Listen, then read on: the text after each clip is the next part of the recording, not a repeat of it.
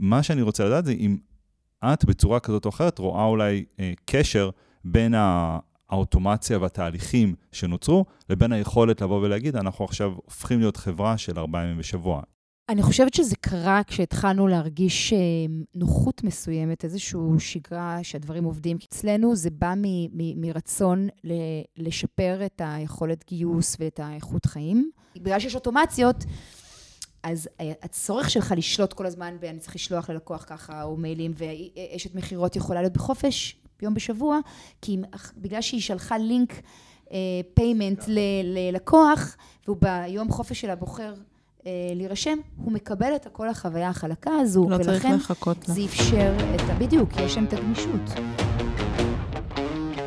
מלמדים אותנו שכדי להצליח בעסקים ובעבודה, צריך לעשות יותר ולהיות יותר. לשווק יותר, ליצור יותר מוצרים, להיות אנשי מכירות טובים יותר. אבל מה אם במקום לעשות יותר, הייתה דרך להוציא מכל פעולה שאתם כבר עושים יותר? בפודקאסט מדברים אוטומציה. נכניס אתכם לעולם המדהים של אוטומציה עסקית. נשמע איך הכלים, השיטות, בעיקר ה mindset, מאפשרים לחברות לשפר רווחיות, לגדול בצורה חכמה, להשיג יתרון עסקי על המתחרים. בכל פרק ננתח case studies עסקיים. נראיין מנהלים ובעלי עסקים שנחשפו לעולם האוטומציה העסקית והתמכרו. ניכנס אל מאחורי הקלעים של התהליכים, ננתח מה בדיוק היה שם, מהאסטרטגיה, דרך הטכנולוגיה ועד לאימפקט העסקי.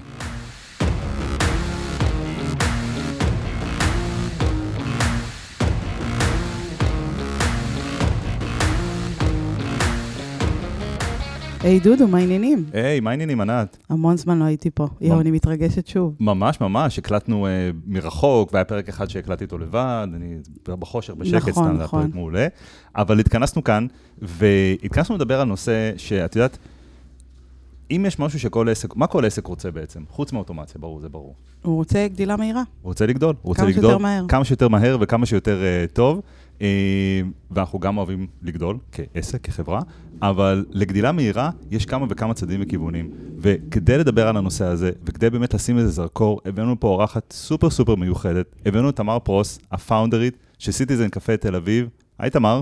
אהלן. איזה כיף להיות פה, תודה. ממש כיף שאת איתנו, ורק כמות ה notes שאת כתבת לפני, ה... לפני ההקלטה, אני אומר כאילו, וואו, אנחנו הולכים לעשות פה המון נושאים. לא, אנחנו... לא, זה, כן, לא, זה notes, אה, זה, זה נקודות חשיבה שלי. שאני... ברור. ברור, ברור, אם יש משהו שאפשר להגיד, את אמרת שהיא יסודית. אה, אנחנו מכירים כבר קרוב לשנתיים, עובדים נכון. ביחד עם, עם סיטיזן קפה, עם החברה שלך, כבר לא איתך באופן צמוד, אלא עם הצוות, עם אריק המנכ"ל ועם הצוות נכון. הבאמת יוצא דופן, שאנחנו נדבר על, על איך מביאים באמת אנשים טובים ומוצאים מהם את המקסימום. ואנחנו הולכים לדבר על כל הנושא הזה של צמיחה מהירה, של הייפר גרואות, של אה, לעשות זרקור על הדבר הזה, שאין עסק, אתמול הייתה לי שיחה עם, אה, עם בעל עסק שאני מכיר, אה, שאמר, אני רוצה לעשות, אני רוצה שנעשה דברים מהר, טה-טה-טה, ורואים הרבה פעמים פרסומים אה, בפייסבוק של בוא נשלש, בוא נרבע עליך את העסק, וכולם זה נשמע להם נורא נורא טוב, ואנחנו פה בשביל לשים זרקור גם על הצדדים האחרים של הדבר הזה. את רוצה לספר קצת עלייך, קצת על סיטיזן? בשמחה. אז אני, אה, אז אני תמר, אני בעצם, כל הסיפור של החברה הוא קצת יוצא מכל סיפור חיי, כי זה גם משתקף בכל העקרונות שלנו, אז אה, אני ישראלית, אבל אני גם אוסטרלית, ואומנם נולדתי בארץ, אבל גדלתי בהמון המון מקומות, אה, וגם מכיוון שההורים שלי אקדמאים, אז אפשר להגיד אפילו עד גיל 30 לא הייתי יותר משנתיים, שנתיים וחצי במקום אחד. וואו. חזרתי לאותם מקומות, אבל עדיין הרבה מקומות. אז כל החיים היו מין אה, מרדף של זהויות, ואיך אה, שומרים את התחושה הזאת של להיות שייך ולהיות מקומי. Mm. וזה משהו שליווה אותי כל החיים שלי. אז uh, להיות ישראלית, ומצד שני להיות בכלל לא ישראלית. וקו התפר הזה הוא בעצם, uh, אני חושבת, הרוח שיושבת מאחורי גם uh, דברים שנדבר עליהם. שלמה, איך, איך אוטומציות בעצם מספ, ממשיכות לספר סיפור שהוא כל כך רגשי גם. נכון. אז uh, נגיע לזה. ובעצם uh, uh, כל העולם הזה uh, פתח לי, uh, הייתה לי הזדמנות uh, באחת התקופות שלי, ב, שחייתי ב... בלונדון, להיכנס לחברה שמתעסקת uh, בשירותי קונסיירג', שזה משהו שתמיד כשאני מספרת את זה, ישראלים מסתכלים עליי וכזה שותקים, כמו שאתם מסתכלים עליי כרגע, של... היא עבדה במלון, בכניסה של מלון. um, ואני מספרת את זה כי זה באמת עולם שהוא נורא מפותח בחו"ל, מאוד רק כמקצוע. מתפתח בארץ, זה, זה, זה עולם שלם של נתינת שירות, שכמובן אנחנו ישראלים פחות אוהבים לדבר על שירות, ואם כן, אז כמה נגבה ואיך נסחט את המיץ לכל לקוח. ובלונדון, שזה היה גם חברה שתחת המשפחה, משפחת המלוכה, באמת כאילו, מה שנקרא, לומדים על שירות. ושם אה, נחשפתי לעולם של חוויית לקוח אה, מאוד מאוד פדנטית, שגם כי הצד האוסטרלי שלי מאוד יצא לידי ביטוי שם, ובאמת גדלתי שם ולמדתי איך, אה, איך מערכות נראות שהן בטופ שלהן, אבל איך שירות נראה. זה, זה מעניין לספר שדווקא הצד הישראלי היהודי שלי, שהייתי כמעט הישראלית היחידה בכל החברה, חברה מאוד מאוד גדולה, ודווקא הצד החם הזה של האמא היהודייה, נורא, נורא קידם אותי, כי לאנגלים אין את זה, אז לקחת את השילוב של החום וה... דיטיילס היה מפתח שממש קלטתי שעובד בנתינת שירות. ואני חושבת שהיום, כשאני מסתכלת על זה, זה מה שבנה את התפיסה בכלל השירותית שלי. אבל זהו, ואז חזרתי לארץ מתוך מכלול סיפורים ועולם של כל מיני קריירות, גם יצירה של סרטים דוקומנטריים, ובאמת, איכשהו הגעתי חזרה לארץ, פתחתי שתי חברות קונסיירג' ו... ו חברות שלא משנה אם אולי עולם הלקוחות היה מוצלח, אני הרגשתי כישלון מאוד גדול בחברות וואו. האלו. ו... כי זה לא היה בסטנדרט ש... שהתרגלת אליו? אני חושבת שישראל לא הייתה מוכנה לשירות, לקוחות ישראלים זה הם לקוחות מאוד מאוד קשים.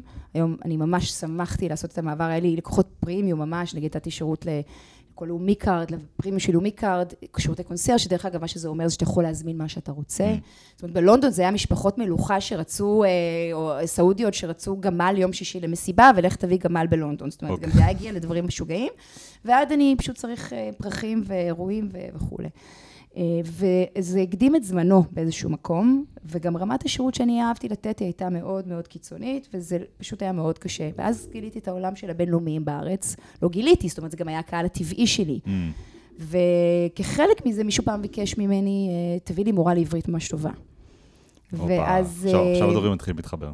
כן, בדיוק. ואז מבירורים, ואני פדנטית רוצה רק את הבסט, שככה מתחת לרדאר, ואף אחד לא שמע, ולא מה שמוצאים בגוגל, סיפרו לי באמת על אפרת. ולאורך זמן באמת לימדה את אחד הלקוחות הפרטיים שלי, אמריקאי, ש...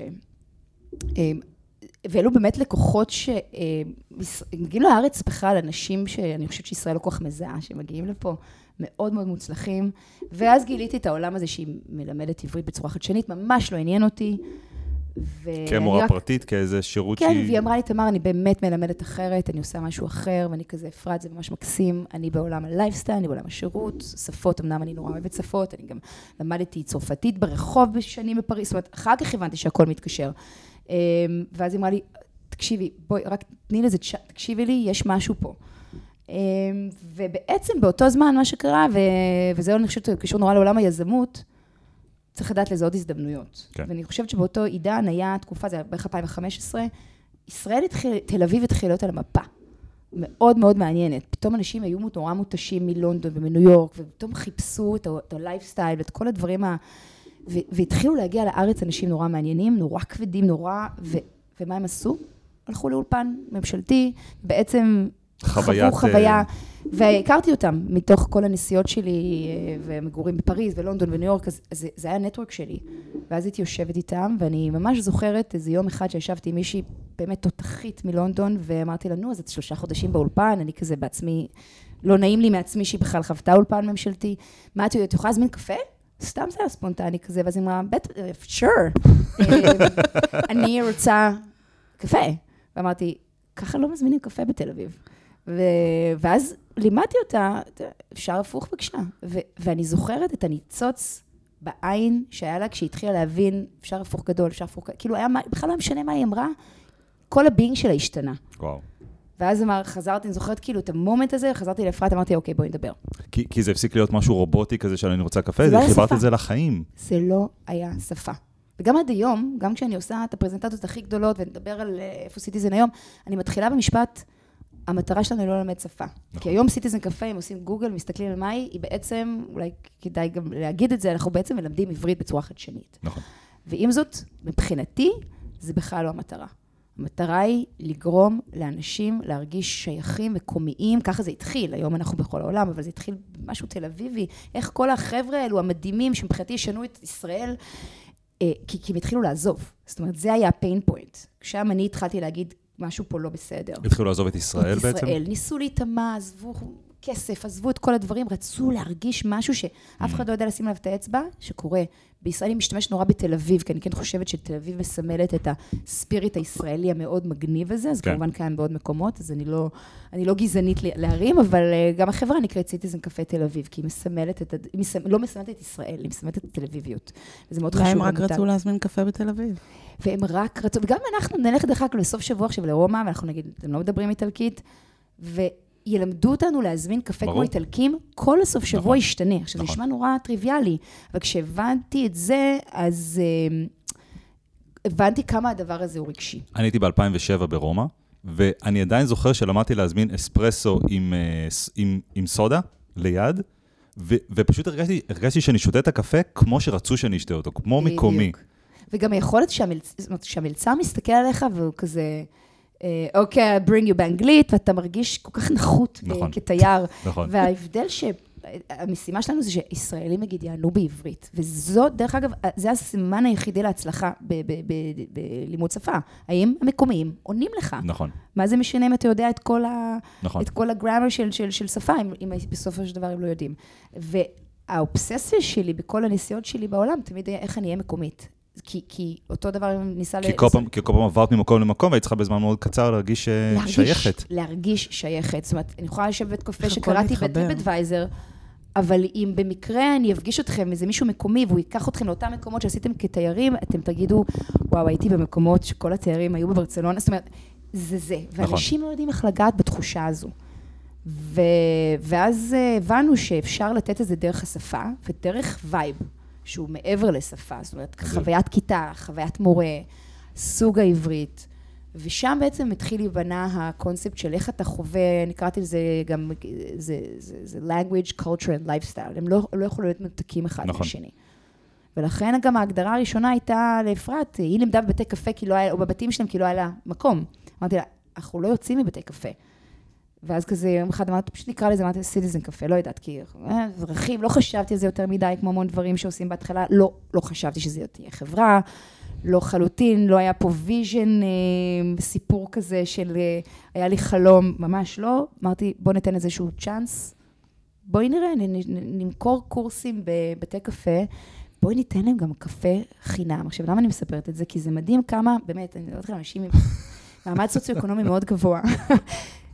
רק, לק- למשל, שילמת אלף ומשהו, זה היה נגיד בהתחלה לקורס, אבל קיבלת את ההפוך מתנה בבית קפה, כשאתה מזמין כן. אותו, קנית אותם.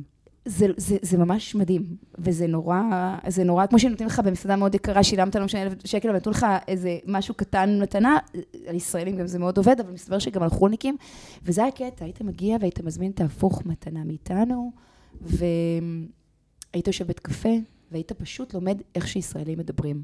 בתוך אווירה הכי תל אביבית והכי ישראלית מגניבה, שכמות האתגרים בחוויה שהמאוד מתוקה הזאת שתיארתי עכשיו היא עם- בלתי סופית, זאת אומרת, אם נכון. אתם יודעים כמה נכון. כמה שולחנות אני הזמנתי קפה מסביב בשביל לוודא שיש שאין רעש, וזה היה קטסטרופה, כל בית קפה נסגר עלינו ביום, אבל אה, ככה זה התחיל בעצם. אני חושב שיש משהו בלזהות, את יודעת, אנ- אנחנו התחלנו את דרכנו בעולם האוטומציה, אני זוכר שזה היה 2013, ונחשפתי פעם ראשונה בכלל ל... ליכולת הזאת לחבר בין מערכות ובין כלים ושיהיה פה איזה משהו, וזה מהדברים הכי קטנים ומפגרים, אבל תחושה כזו של וואו, ראיתי עכשיו משהו שהוא מיוחד. ואני חושב שזה מה שאת מתארת, שאת אומרת, ראיתי פתאום את הניצוץ בעיניים שלהם כשהם כן. הצליחו להזמין קפה, שהם הרגישו שכשהמלצר ענה להם בעברית, בדיוק. אה, אני, זה, זה מעניין, המטפלת של אימא שלי היא הודית, והיא יודעת קצת עברית, אנחנו מדברים איתה באנגלית, אבל כשאני מדבר איתה בעברית, אני מרגיש, זה קצת טיפשי, אני מרגיש כאילו אמא שלי בידיים יותר בטוחות ונכונות. עכשיו, היא אישה מדהימה, בלי קשר באיזה שפה אני מדבר איתה, אבל אני מרגיש שאני מדבר איתה כמו, כמו אחות שלי ברגע שאנחנו מדברים בעברית. ואני, ופתאום את, את מספרת את כל זה ואני נזכר, כשאנחנו רק התחלנו לעבוד ביחד, אז רציתי להכיר את סיטיזן, וראיתי קצת סרטונים שלך, וראיתי את הסרטון שלך. מלמדת איך להזמין קפה. אוי לא, כן. כן, ניסיתי כן. להחביא אותו כל כך טוב לא. הצלחת. ועכשיו עכשיו אני כולם מבין, הלכו לחפש. תמר פרוס קפה. אה, ועכשיו אני מבין אה, שזה מתחיל בזה. שזה, מת- שזה מתחיל בזה, בדברים הכי, כאילו חוויית לקוח וחוויית שייכות והרבה דברים, זה לא בדברים הגדולים, כלומר, התמונה הגדולה היא נורא חשובה, ואנחנו נדבר פה על, את יודעת, אנחנו בנינו איתכם אה, תהליכים מאוד משמעותיים.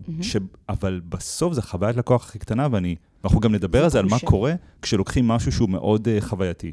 ואם בדיוק. יש משהו שהוא uh, מאפיין את ההיכרות של, שלנו איתכם מהרגע הראשון, זה תשומת לב פסיכופתית לפרטים. באמת, זה, וזה מצחיק, כי עכשיו שאנחנו עושים איתכם תהליכים עם הצוות, עם גל אה, ודנה, על תהליכים שקשורים בכלל ל-e-learning ולכל ה- ול- ולאונליין, אה, אני כבר זה שבא ואומר להם, אה, מהמם. אנחנו צריכים, תקשיבו, אתם פדנטים על האימייל, תוודאו שהכל רספונסיבי, תוודאו שנראה טוב באייפון, כן. כי אני יודע רמת ההקפדה על פרטים. כן. ובסוף החוויה של בן אדם היא באמת מהפרטים הקטנים, ושוב, האוטומציה מנגישה ועוזרת לזה לבוא בזמן, אבל זה... זה משהו שאם ארגון החליט שהוא חלק מה-DNA שלו, אני יכול להחליט שאני scrappy, וזה לא, אני דווקא בכוונה, דברים שלי נראים מרושלים. יכול להיות שאני אקפיד על מרושלות בכוונה, אבל אם מקפידים על משהו, צריך לוודא את זה בכל הדורים, וזה מרמת נכון. ה- המחשבה על הלקוח הקצה ועד רמת ה... בדיוק לוודא שכל המיילים שיוצאים באוטומציה הם נראים טוב ורספונסיביים ונראים בכל device כמו שצריך. כן, אני גם, אני, אני גם חושבת שחברות, במיוחד כשהן קטנות, לטוב ולרע, זה גם תפיסה של, אה, אני חושבת שחייבת להיות ל- ליזמים, זה שהחברה היא שיקוף של הפאונדרים או מי שמוביל אותה. כן. והמקום שלי, אה, אני, אני אפילו פגעתי בחברה, זאת אומרת, כסף לא היה, זה החוויה. כשנדבר תכף על הגדילה והגדילה המהירה, גם במקום הזה היה החיסרון, זאת אומרת, היה חייב להכניס מישהו שהוא חזק בדברים אחרים. אבל הגרעין של החברה, שהוא בעצם ה-DNA, אני תמיד מתייחסת לחברה לא כל בית ספר, לא כחברה, כמותג. כן. אני. גם מאוד משרישה את זה בצוות שלי, כי מותג, עשיתי לו האנשה, באלף. נכון. זאת אומרת, יש לו אופי, יש לו... הוא, הוא חייב להיות החבר הכי טוב של, ה, של הלקוחות שלנו. לא כל חברה מתייחסת לזה ככה, וזה בסדר, אבל כשאנחנו חברה שאף פעם לא תכננה להיות אוטומ, אוטומטית, זאת אומרת, אנחנו לא עוברים לקורסים דיגיטליים, אה, אז אנחנו אנש, חברה של people for עד people. אנחנו טאלנטים, מלמדים טאלנטים. אז אתה לא יכול לשכוח, גם בגדילה, כשהגדילה הייתה כל כך מהירה, אם אתה תאבד את ה-core DNA שלך, אז ככה אתה הורס. חברות. זה כמו המסעדות האלו, האותנטיות האלו, שמגלים אותן בפינה וכולם מדברים עליהן, ויש תור ארוך, ואז הם פתאום מתחילים להכניס כסף, מתחילים מוכרים, ופתאום משפצים, וכל המסעדה נראית אה, מודרנית, ואתה אומר, לא רוצה לבוא לפה יותר. כן. רציתי לבוא לדבר ש, שכולם דיברו עליו. אסור לאבד את האותנטיות. נכון. אה, מדהים. ועוד- ועוד- מה? זה כל כך נכון, אני כל כך מתחברת למה שאת אומרת. זה...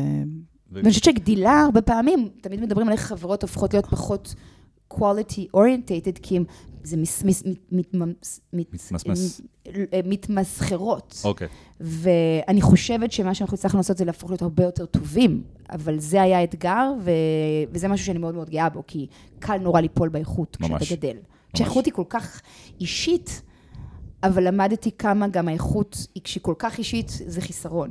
גם זה, אין זה כולם... שליטה, קונסיסטנטיות. המותגים שאני מעריצה, שאני תמיד מראה לצוות שלי, אני מסבירה להם שזה זה הקונסיסטנטיות שלהם. כן. לקחתי אותם אפילו פה למלון מוטיפיורי. אני מאו- מאוהבת בקבוצת אה, R&M. אני חושבת שכל המסעד... מה המסעדנות ולנו? אבל אמרתי להם, תשימו לב שאין פעם אחת, אני לפחות שהייתי שם לאורך שנים, 20 שנה, שהחוויה היא לא מדויקת וחוזרת על עצמה. וזה, הם מדהים. הצליחו לעשות אוטומציה עם אנשים. נכון. ש, שבעיניי אף אחד במדינת ישראל לא הצליח לעשות. זה, זה... שוב, אנחנו, הפודקאסט הזה נקרא מדברים אוטומציה, ואנחנו חולי אוטומציה, כולנו פה, אבל דבר ראשון זה הסיסטם. זה דבר ראשון, בדיוק. מה התהליך? כי את הסיסטם אני יכול למצוא את האנשים הכי טובים. אני, אני לא זוכר איזה, זה היה, ראיינו בזמנו אה, אה, מנכ"ל של אחת מרשתות הבתי מלון הגדולות בארצות הברית, ואמרו לו, איך אתם גורמים לאנשים שלכם להיות כל כך אדיבים ושירותיים? כי הם קיבלו ציון נורא נורא גבוה במדד השירות, ו... והוא אמר, אנחנו, אנחנו מגייסים אנשים חי, חייכנים ושירותים, פשוט מלמדים אותם את העבודה. ו- וזה זה, כי, כי זה לייצר את הסיסטם שלתוכו אתה יוצא כך שאחר כך את העולם התוכן שלך, את הדברים שלך, והאוטומציה היא, ה- היא, היא קצה הקרחון, היא הדבר שקוראים על פני השטח, היא הדבר שבסוף ישלח את האלף מיילים בדיוק באותה צורה, וידע לעקוב מי מילה ומי לא, ומי שילם ומי לא, ונדבר פה על ה-re-enrollment ועל, ועל הדברים האלה, נכון. שאני זוכר שכשאנחנו הכרנו, כאילו, אחד הדברים שאמרתי, זה אמרתי, זה, זה מקריס אותנו, כאילו, מרוב שזה היה תהליך אינטנסיבי.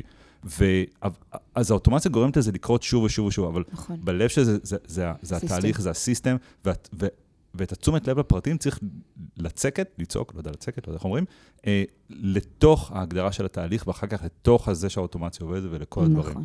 אז, אז בעצם אתם, אה, אז התחלתם את ואפרת, ולימדתם בבתי קפה, והייתם משריינת שולחנות לידכם כדי שיהיה, ובאיזשהו שלב אני מניח שהבנתם שהם צריכים אולי אה, להשתנות, להביא כיתות או, או דברים כאלו ואחרים. אנחנו מדברים על, על איזה שנה? 2000 ו... 2015 כזה התחלנו, 16, אמ, ובאמת עד הקורונה הגענו למצב שהיינו מין אולפן תל אביבי אמ, רק תל אביבי. תל אביבי בלבד, כי היינו פיזית, היינו, היינו כן. בקמפוס, הצלחתי, החלטנו לעבור למיינדספייס בשלב מסוים. בשלב מסוים, הבתי קפה הפכו להיות אופרציה קשה, אה, אה, כבר היה צוות של כמה אנשים, הבנו שאפשר לשכפל קודם כל את אפרת, שזה אה, היה תגלית מאוד גדולה. זה חשוב. כי היא, היא mastermind שבאמת אי אפשר להבין איך היא יצרה את הדבר הזה, ולא חשבתי שאפשר לשכפל אותה, כי כשאנשים למדו איתה, אז זה היה מרגיש שהם לא יכולים ללמוד עם אף אחד אחר, וזאת הייתה התגלית הראשונה, ובאמת מי שהכשירה עד היום עכשיו Head of Education, ועד היום היא נמצאת אצלנו, והבנו באמת שאפשר לעשות את זה.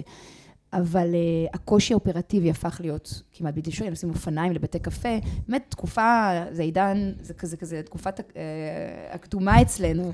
um, ואז הגיע, עברנו למיינדספייס, והיינו בערך תשעה עובדים, והיינו באמת uh, כמות נחמדה של כיתות, כמה רמות, חברה עסק חמוד, עסק שאני עם קטע, מנכלתי, שהוא- חמוד. אה, היה סבל יומיומי לנהל אותה, מאוד מאוד לא המקום שאני חיפשתי גם להיות בו, ובאמת, וזה התחיל להיות מאוד מאוד קשה, אבל נורא אהבו אותנו.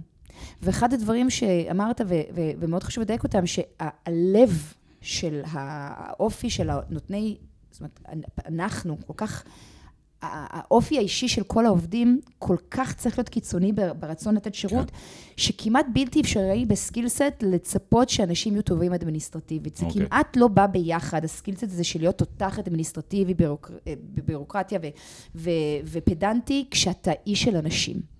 ושם גם בעולם המכירות, כשאתה מסתכלת גם יותר קדימה, כשהיום אנחנו מכשירים מכירות, אנחנו יותר חשוב לנו אנשים עם לב, ואנשים עם כריזמה, ואנשים שאתה מתאהב בהם, ומן הסתם הם לא תמיד... טכנולוגים, גם לא או- טכנולוגים, ממש נכון, וגם תוציא מייל, ותעשי ככה, ותעשי ככה, זאת אומרת, הם פשוט, זה לא בסקילסט שלהם, ו- וטוב שכך. כן. כי אף אחד לא יכול להיות כל כך טוב בשני הדברים. אז נכון. בחרנו אחד, ופה האוטומציות היו חייבות למלא את, ה, את החולשה הטבעית של האנשים שבחרנו. לת- לתפוס את- את כל הכדורים האלו. בדיוק. אה, או, או יותר נכון, לעזור, בדיוק, בדיוק. לעזור לכל אחד מאנשי הצוות, לא לתפוס את להתפשר. הכדורים ושדברים, ושדברים לא ייפלו.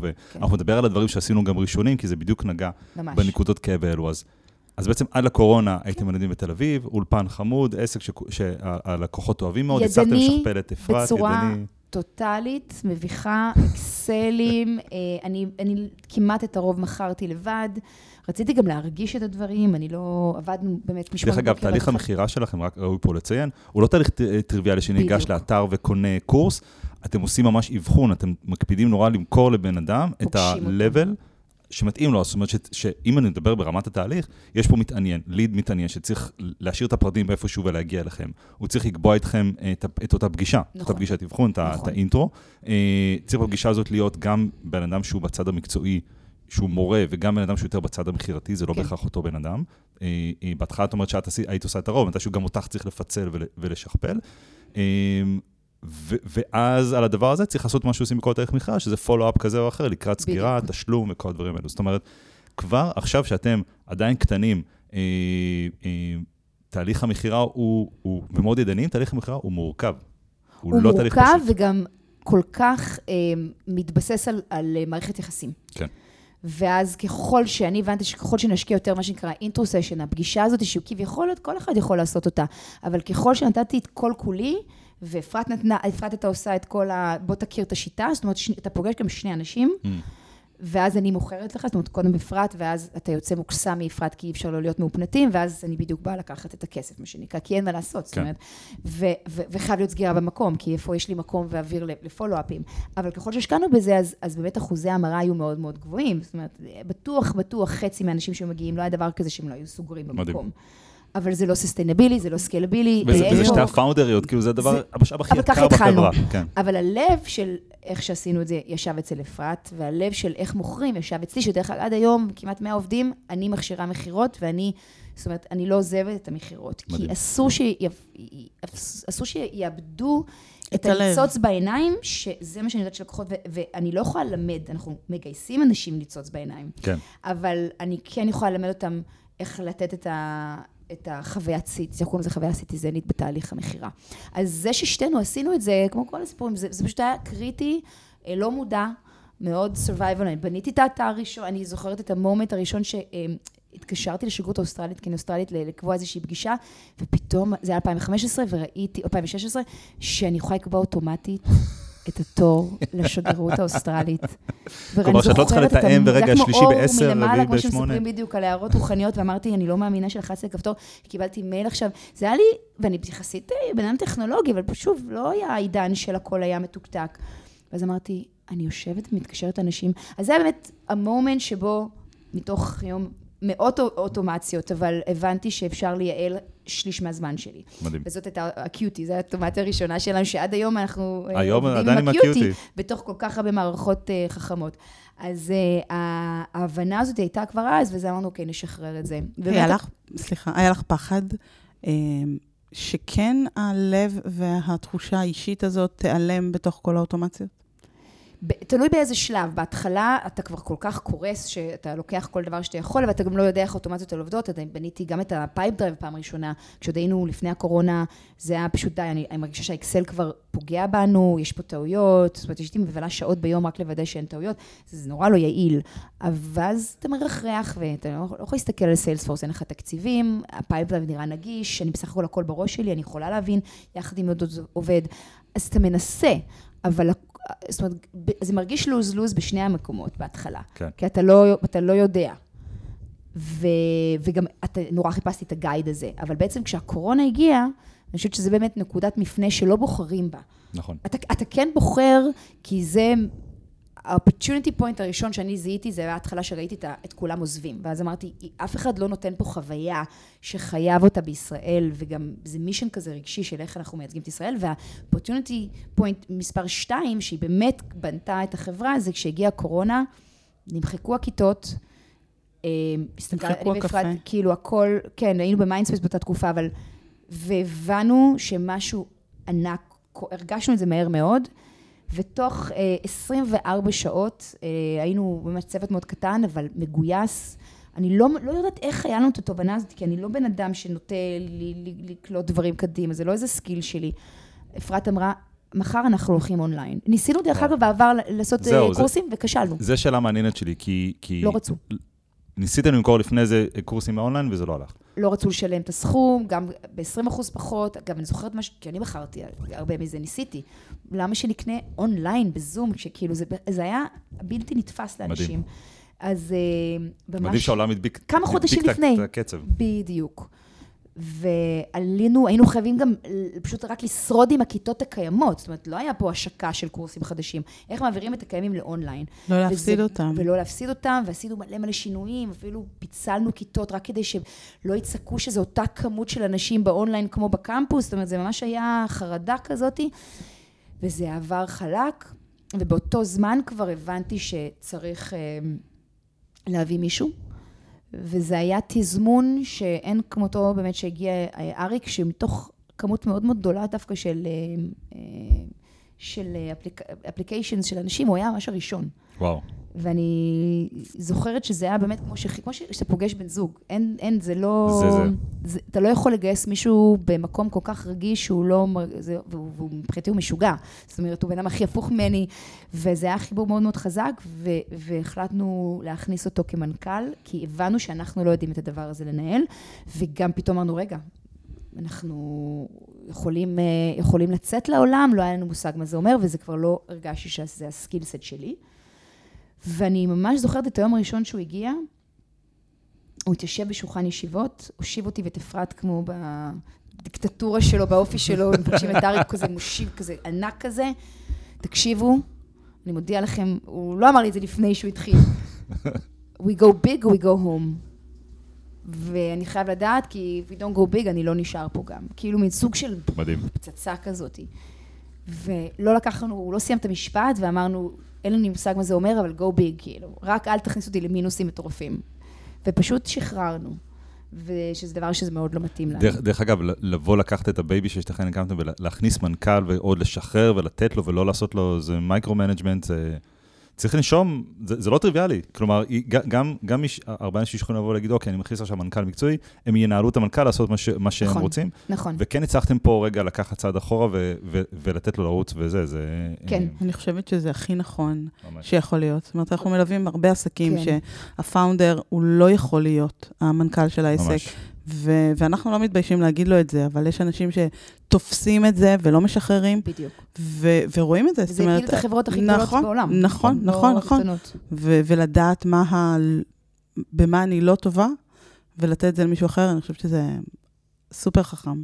אני גם, כשאמרתי שחברה היא שיקוף של הפאונדרים, או מי שמוביל אותה, אני עברתי אה, אה, אה, חברות עם שותפים בעבר, עם סיפורים מאוד מאוד לא פשוטים. זאת אומרת, אני כבר באתי גם צלוקה, באתי מאוד סקפטית, וגם באתי אחרי המון עבודה. ואני, מה שאני ככה זורקת זה, זה פחות נושא הפודקאסט, ש... אם אתה לא עושה עבודה על עצמך, אז אתה כמנהל וכמנכ"ל וכפאונדר, אתה לא עושה טוב לחברה, כי אתה נכון. מגיע עם אג'נדות האגו, ו- ו- ו- ולכן החברות שאני ראיתי סביבי, שפשוט מנ- מנוהלות כל כך לא נכון, ועד היום אני גם נורא סביבי כל המלא סטארט-אפים וחברים שמנהלים מאגו. זה, העובדים לא רוצים להיות, זאת אומרת, זה פשוט, זה, זה, זה מתכון לקטסטרופה. ולכן, אה, עם כמה שספציפית, פגשתי אנשים נורא מקצועיים, ראיינתי אנשים נהדרים לדבר הזה, אבל לגייס את המנכ"ל הנכון, זה היה אולי ההחלטה הכי חשובה עד היום בשמונה שנים של חברה. והוא ברמה הרגשית פשוט היה נכון. לא יכולתי לדעת ברמה המקצועית, איך אתה יכול לדעת? זה, נכון. סוג של הימור. ואתה קולט שפשוט משהו הולך לעבוד פה, ואתה קופץ למים, וזה כמו, אה, כמו חתונה. ובעצם מה שקרה זה שהבנו שצריך לבנות את כל החברה מחדש. כי רגע, אז אני עושה רגע זום אין פה, כי כן. חשוב לי להבין מה בעצם היה. כי, כי אמרת, הגענו, התחלנו להיות אה, אונליין, התחלנו להיות ביותר מדינות, מה בעצם קורה עכשיו בחברה?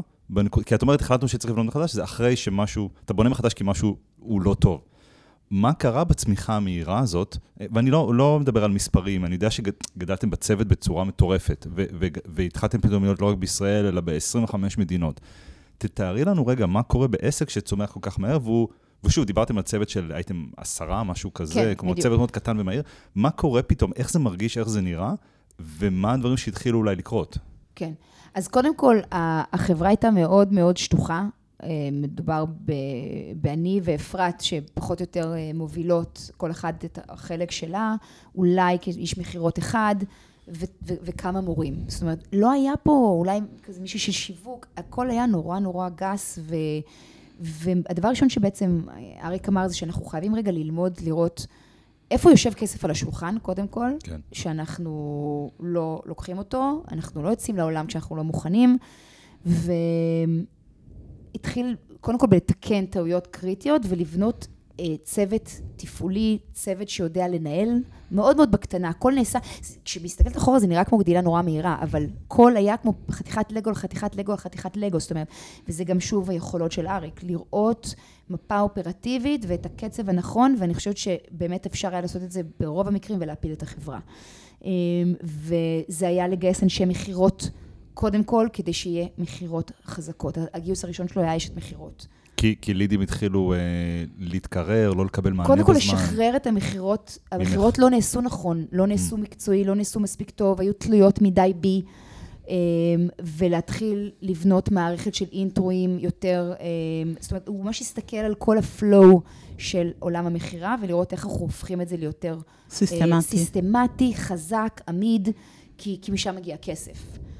הגיוס מורים היה פרויקט, לדוג... או איך אנחנו מגייסים מורים נכון, היום יש לנו באמת עולם גיוס מטורף ומדהים וצוות מורים, אבל זה היה החלק השני שלקח, שזה כבר תרבות הארגונית, בהתחלה זה היה מאוד הישרדותי, איך אנחנו מנקים, אני זוכרת שהוא היה צופה בי מוכרת בהתחלה, הוא בילה את כל השבוע הראשון בלצפות ולמכור, וזה היה פשוט חוויה קשה מאוד, כי הוא כל כך היה...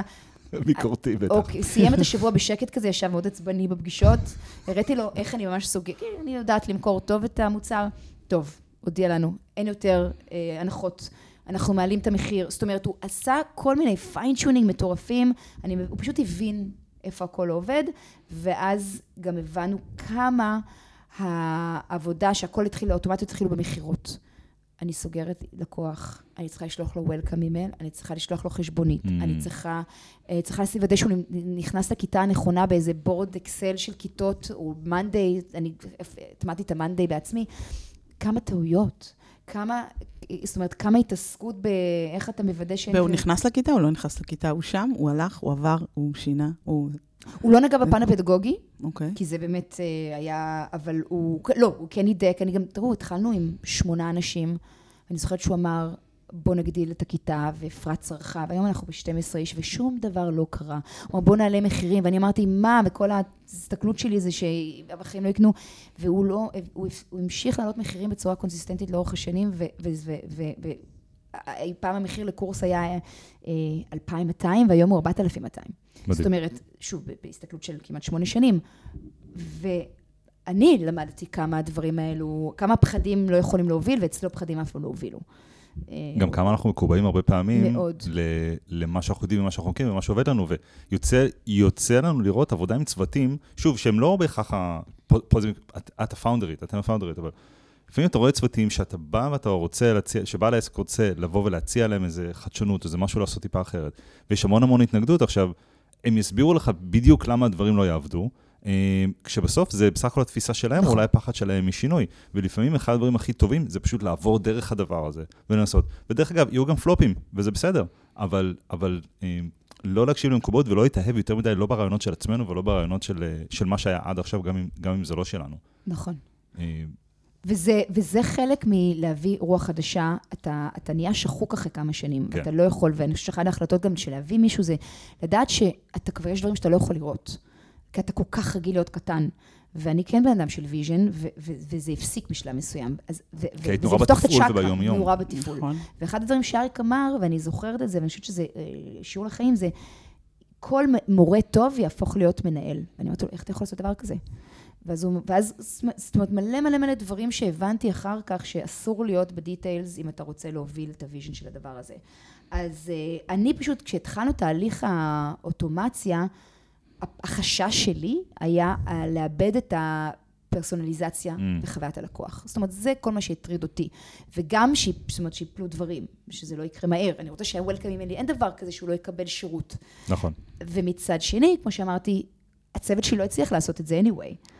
אני, אני אגיד עכשיו רגע כמה דברים שאנחנו ראינו, כי, כי אני חושב שזה בערך הנקודה שאנחנו... אה, נכנסתם. שאנחנו, נכון. שאנחנו נכנסנו לתמונה, ואני זוכר שעלינו לזום היכרות הראשון בכלל. אנחנו הגענו דרך אה, חבר משותף, ש... נכון. לבוא להסתכל קצת על הדברים, ועשינו פגישה, זה היה אריק, את, אני לא זוכר, אה, אריאל שבזמנו ניהל את המכירות, ו... Mm-hmm.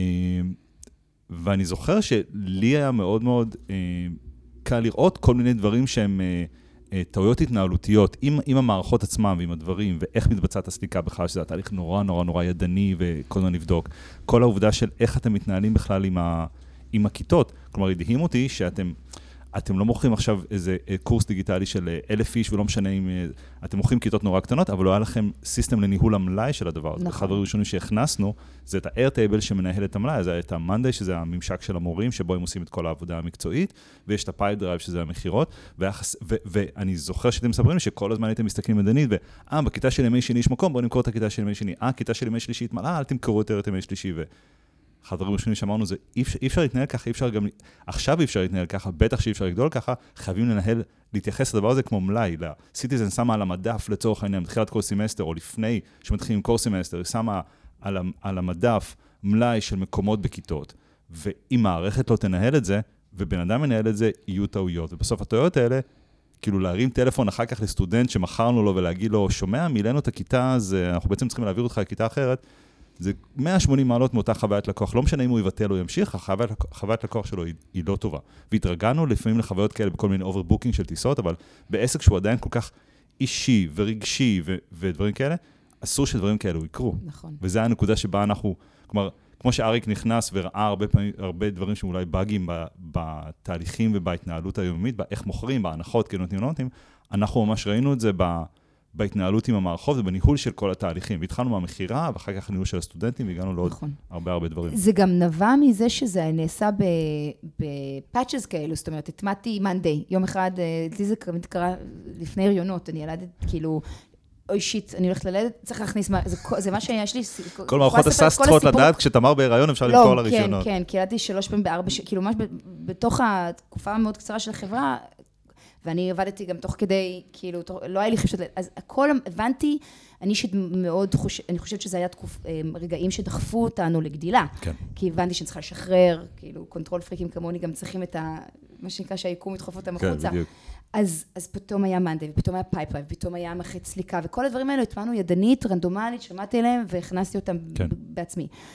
אבל בחיים לא חשבתי שהם יוכלו לדבר. שהם יכולים להתחבר. אז היינו שהכל- נורא טובים בתוך כל מערכת, כל כך חשבנו שוואו, גילינו איך להשתמש ב Monday ולעשות כיתות ב Monday במקום אקסל, הייתי כל כך גאה, ואז אתה קולט איך, אם רק מישהו יכל לחבר ביניהם.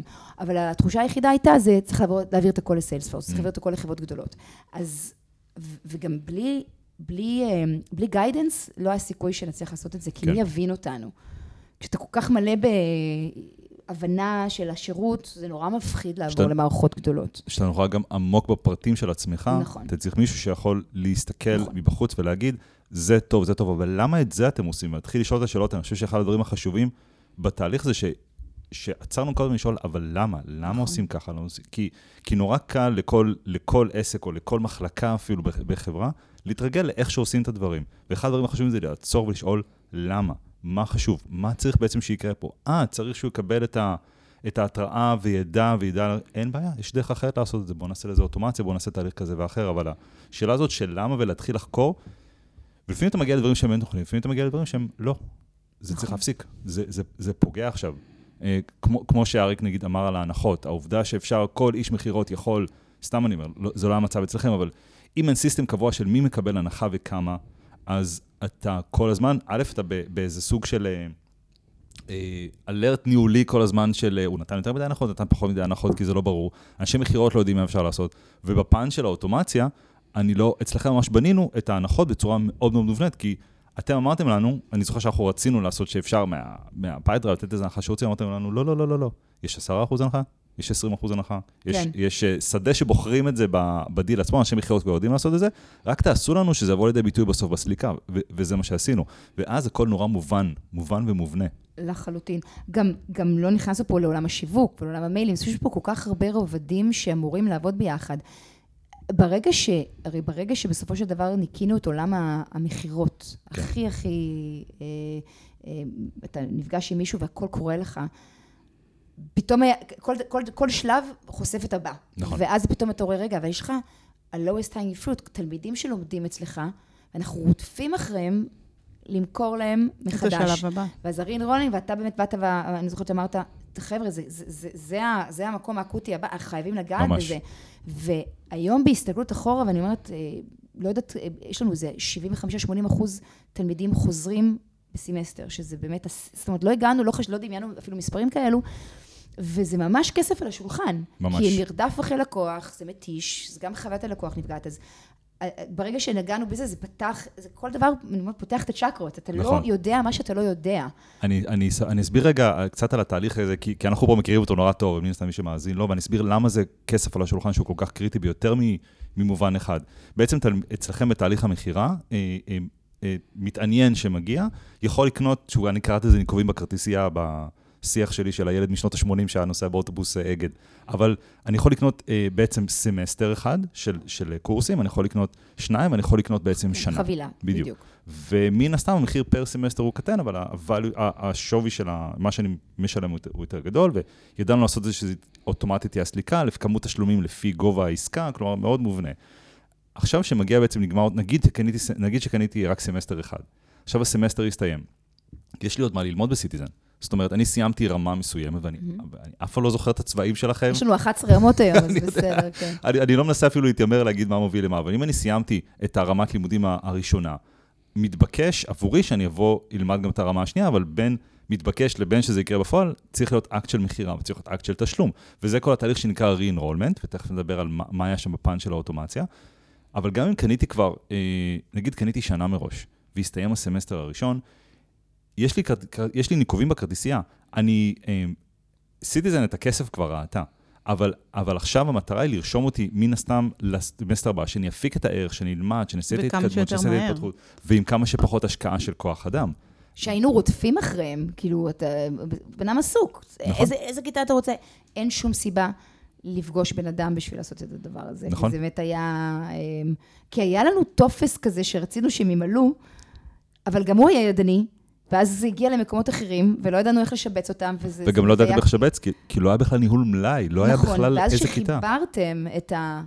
את ה... או יצרתם מחדש את ה re-enrollment form, ופשוט הבן אדם, זה כאילו קוסמי כזה, הוא, הוא מקבל מייל, הוא לוחץ עליו, הוא פתאום נכנס לכיתה, הוא פתאום מקבל אישור מייל, הוא פתאום נכנס לקבוצת הוואטסאפ, כאילו, זה, זה מין, זה flow נכון. נכון. חווייתי אה, מדהים, שאפילו ידנית, אה, לא, לא יכולתם כך להגיע. לרמה לא, הזאת. לחלוטין. לא, אי אפשר לנהל. משהו כזה, אני רק.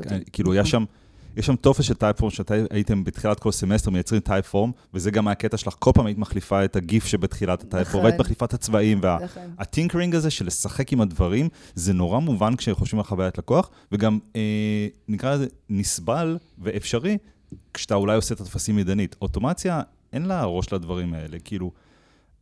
אחד הדברים שקרו זה שבנינו, בעצם, במקום ה Typeform שהייתם מנהלים, שבן אדם צריך א' להגיד, כאילו, בן אדם מקבל אה, אימייל שאומר, בוא תעשה re-enrollment, בוא תעשה רישום מחדש. הוא מקבל שם לינק ל Typeform, הוא צריך להכניס את האימייל שלו. זה כבר משהו שברמת האוטומציה מבחינתי הוא לא צריך לקרות, כי אם שלחתי זה אימייל... גם מעצבן. כן, אם שלחתי אימייל לתמר, אני יודע שזאת תמר, אני לא צריך לשאול אותה עוד פעם מי, זה דבר ראשון. דבר שני, הייתם אומרים לו, בוא תבחר את הרמה הבאה שלך. אני לא יודע מה הרמה הבאה שלי, אולי אני מתבלבל, נכון. ואז, אה, ואז צריך בכלל להראות את, ה- את הכיתות שאפשריות. עכשיו, הכיתות מתמלאות, אז הייתם צריכים כל פעם לעבור על הטופס ולהבין מה נכון. להציג ומה לא להראות. ו, וזה עוד כשבן אדם עובר את כל התהליך, ואחר כך הוא עוד גם צריך לשלם, אבל כמה הוא צריך לשלם? על אחד, על, הוא צריך לשלם בדולרים, הוא צריך לשלם בשקלים, הוא הוא צריך עם מע"מ, בלי מע"מ. וגם האם יש לו קרדיט? האם יש לו כאילו, האם קרדיט הוא כבר עדיין או לא? נרשם וזה רק להיכנס לכיתה? לא, כמות ה... אני רק מדבר על. מה שהייתי, כן. אני רק מדבר על זה כן. ומבין מה הייתם עושים, אני אומר, כן. oh my god, זה כן. סבל. זה היה סבל. ו- ואחד הדברים, באמת, כאילו, אחד הדברים הראשונים שעשינו איתכם זה באמת כל הקטע של האיירטייב והמלאי, שלפחות יודעים מה אפשר למכור ואיזה כיתות יותר אי אפשר למכור. אחר כך הדבר הבא זה לעשות את הסליקה ושהיא מסונכרנת ב-100%, ואצלכם הסליקה היא לא טריוויאלית. אצלכם זה, אה, יש, כמו שאמרנו, נגיד ארבעה, שלושה, ארבעה מוצרים, נגיד שלושה, אה, שאני יכול בשקל, דולר ויורו, ואני יכול, ובתלות אם אני בישראל או לא בישראל, זה עם מע"מ או בלי מע"מ. עכשיו, אם אני רוצה שקל או דולר, או אם אני בישראל או לא בישראל, אין בעיה, זה שאלות שאיש מכירות יכול לשאול ולסמן אותם אחר כך ב Pipedrive, ב-CRM.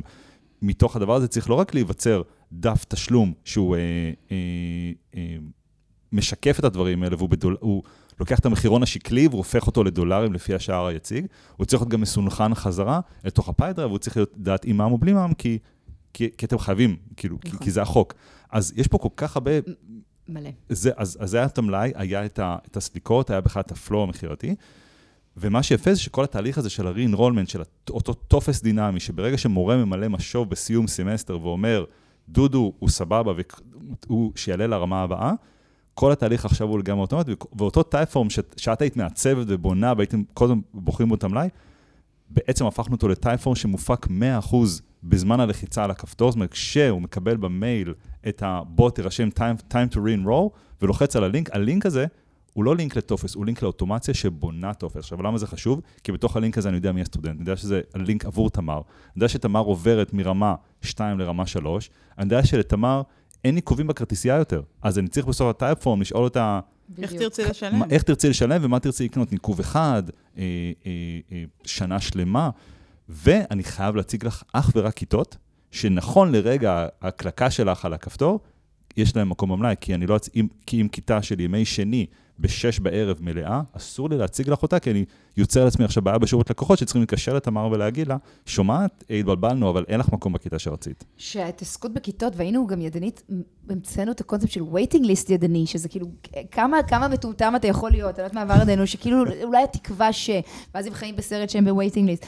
ובאמת היכולת אה, לעשות אוטומציה למלאי היא, היא מה שגם הופכת אותך למקצועי. נכון. אין מה לעשות, זה פשוט, אה, זה, זה לא רציני. גם היום בדיעבד, אני מסתכלת ואומרת, וואלה, היו לנו עשרות אלפי לידים עד היום. כן. עשרות של אלפים. זאת אומרת, איך, אתה לא יכול אה, לספק חוויה אה, רצינית ומקצועית בלי זה.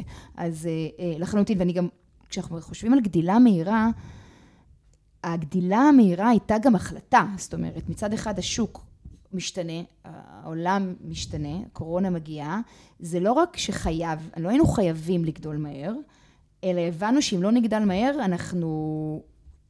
זאת אומרת, יהיו פה, יכולים להיות פה מתחרים, זאת אומרת שיש פה הזדמנות שאתה חייב לרוץ. כי יש שם, יש, יש, שוב, אמירה מאוד ידועה שאני מאמין שזה, או שאתה הולך קדימה או שאתה עומד אחורה, אין דבר כזה לעמוד במקום. בדיוק. ומצד שני, האוטו, התהליך גם האפיון, הכל לוקח המון המון זמן. הצוות שלי, לא, זה סינית בשבילו. צוות מאוד לא טכנולוגי באופיו, שוב, מאוד people's people, כאילו, אף אחד אצלי לא טכנולוגי היה, היום הרבה יותר. היום הרבה יותר. אה, ממש, היום בתותחים. אבל, אה, וגם אפילו מפחד. הרבה מהצוות שלי היה טכנופוב. והמערכות, ועוד מערכת, ו- וזו הכנה רגשית לצוות שהולכת להיות סליקה, והם לא ידעו איך להתמודד עם זה.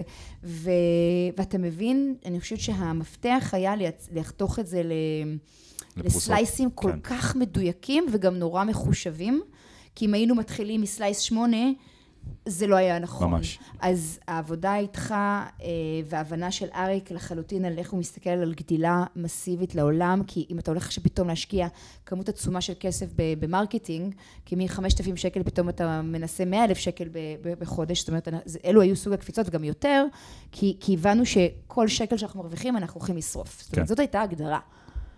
ו... לשרוף, להשקיע חזרה בחברה. להשקיע חזרה בחברה ולפתח ולפתח, כדי שגם ידענו שזה ייקח איזה שנתיים, שהמערכות יהיו כל כך יציבות, כדי שנוכל לגדול לעוד דברים. ובעצם עד היום, אנחנו כבר שלוש שנים עדיין בונים את המערכות, כן. היום זה כבר במקום אחר, והיום זה כבר גדילה של אה, פלטפורמה דיגיטלית, חוויית תלמיד כבר יותר מפותחת, אבל אה, אני חושבת שלקח באמת שנתיים בשביל לייצר תשתית, שבזמן שאתה מייצר את התשתית, לא בכיף שלך. בפנן, אתה באיזשהו אה, אה, צמיחה מאוד מאוד מהירה, כשאתה עדיין בוחן שוק חדש, שאתה לא מכיר, ש... קהל שבעצמו מנסה להבין מה הוא רוצה. כן. זאת אומרת, היה פה המון אתגרים נורא מעניינים שהקהל, רגע, אני לומד אונליין, איך אני לומד אונליין, איזה יעדים בכלל יקנו את הקורסים שלנו, כי לא היה קהל, זאת אומרת, אף לא למדו עברית אונליין לפני. יש לי אז- שאלה, איך משמרים, חו- יש את החוויה הפרונטלית שהייתה לכם, שהייתם עוד, שלימדתם רק בתל אביב, פגשו את המורה, דיברו, צחקו, אה, איך משמרים חוויה כזאת של אה, אה, מאוד מאוד אישית בזום, בכיתות אונליין? אני אשאל שאלה אחרת. אתה ראית את ההקלטות של הקורסים שלהם? כן. אוקיי. אבל אני, נקודת, נקודת, נקודת ההנחה תמיד היא שאינטואיטיבית, גם אם ראיתם אה, את הכיתות שלנו, שבעיניי הזום מדהים, זה שזה, אה, שזה פשרה. שזום אוקיי. הוא פשרה. שאנשים יודעים ללמד ממש טוב בחוויה אמיתית, לפגוש אנשים, ואז, ו, ובאמת ברוב בתי הספר לשפות, במיוחד בתחילת הקורונה, הזום היה פשרה, ואף אחד לא באמת ידע, זה כזה עושים אותה מסביב לשולחן, לא כל כך דיברנו על השיטה שלנו, אבל השיטה שלנו, במהות שלה, היא אנרגיה מהירה, רפ, רפטטיביות. אה, אני, זה כמו שאני אגיד לך, אתה רוצה קפה, אני רוצה קפה, אתה תשאל אותה, תשאל אותה. אסור לכתוב עד שאין ספרים אצלנו, יש מחברת, אתם רק כותבים אחרי שהפה יודע לדבר יותר אה, מהר ממה ש...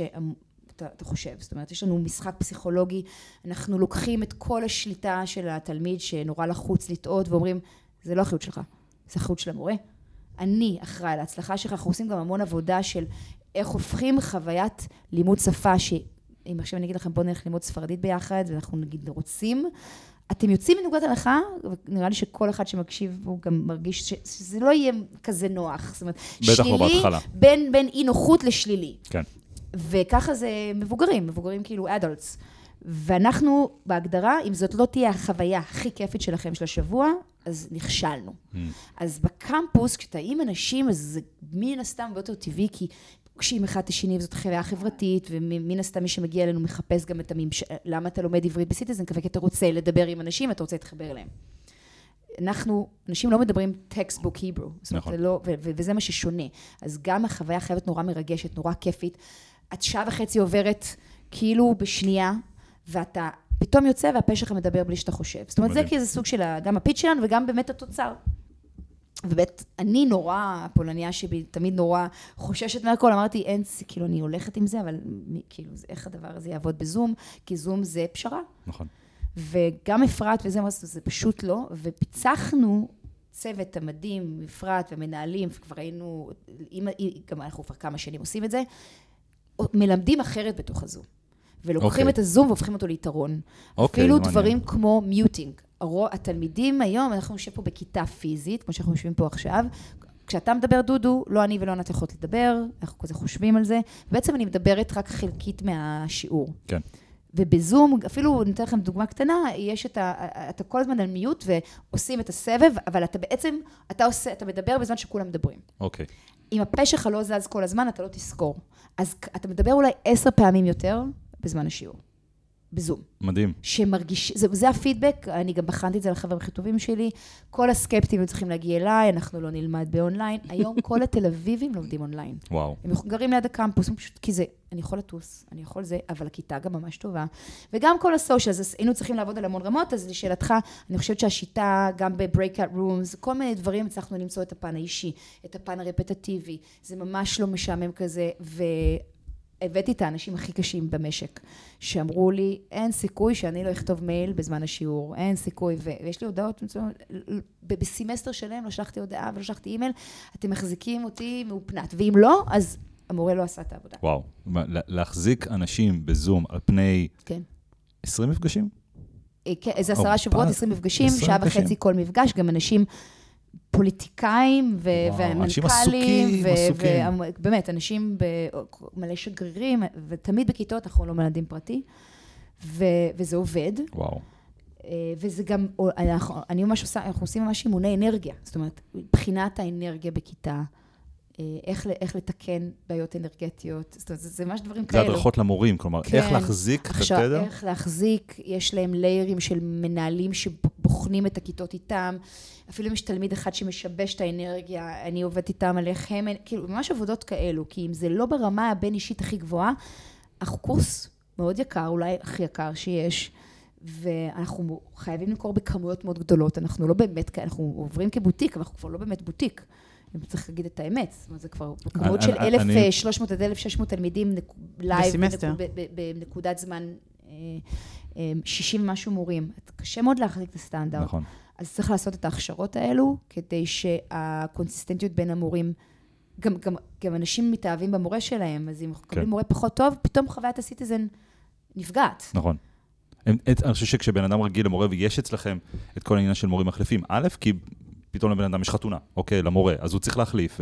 ואנחנו מכירים את זה בצד של, ה... בצד של האוטומציה, כי שהוא ברגע שהכנסנו את כל ה-airtable וכל הכיתות וכל מיני אנשים, אז גם כל הצוות מנוהל שם, ואז צריך לשייך מורה לכיתה, ואז צריך אה, ברגע ששולחים מורה לכיתה, הוא צריך להיות, אה, הוא צריך להיות הוסט על הזום, שזה גם אוטומציה, ואם מחליפים מורה, אז, אז צריך אוטומטי שגם הוא יהיה alternative host על הזום, ו, וזה כאילו נשמע הכל נורא נורא טכני, אבל אתה, אתה מבין דרך המכניקות האלה, כן. איך עסק עובד ומה הדברים, וואו. ואין לי ספק ש, שכשאנשים יש חיבור רגשי לסטודנטים, יש חיבור רגשי למורה שלהם, והם יודעים שעכשיו תמר לא תלמד אותם ודודו מגיע המורה החליפי, משהו, יש להם איזה קווץ', ואולי אפילו יש להם את הקול הזה בראש שאומר, טוב, אולי אני לא אגיע. אולי אני לא אגיע, אני נורא עסוק. היום כבר אנחנו כמעט לא מאפשרים את הדבר הזה, כי זה כל כך יכול לפגוע. אבל הנה, אתה מדבר על אוטומציות, אנחנו אפילו נגענו בעולם המורה. שהיה צריך ידנית להוריד את ההקלטה של הזום, והם גרועים בזה.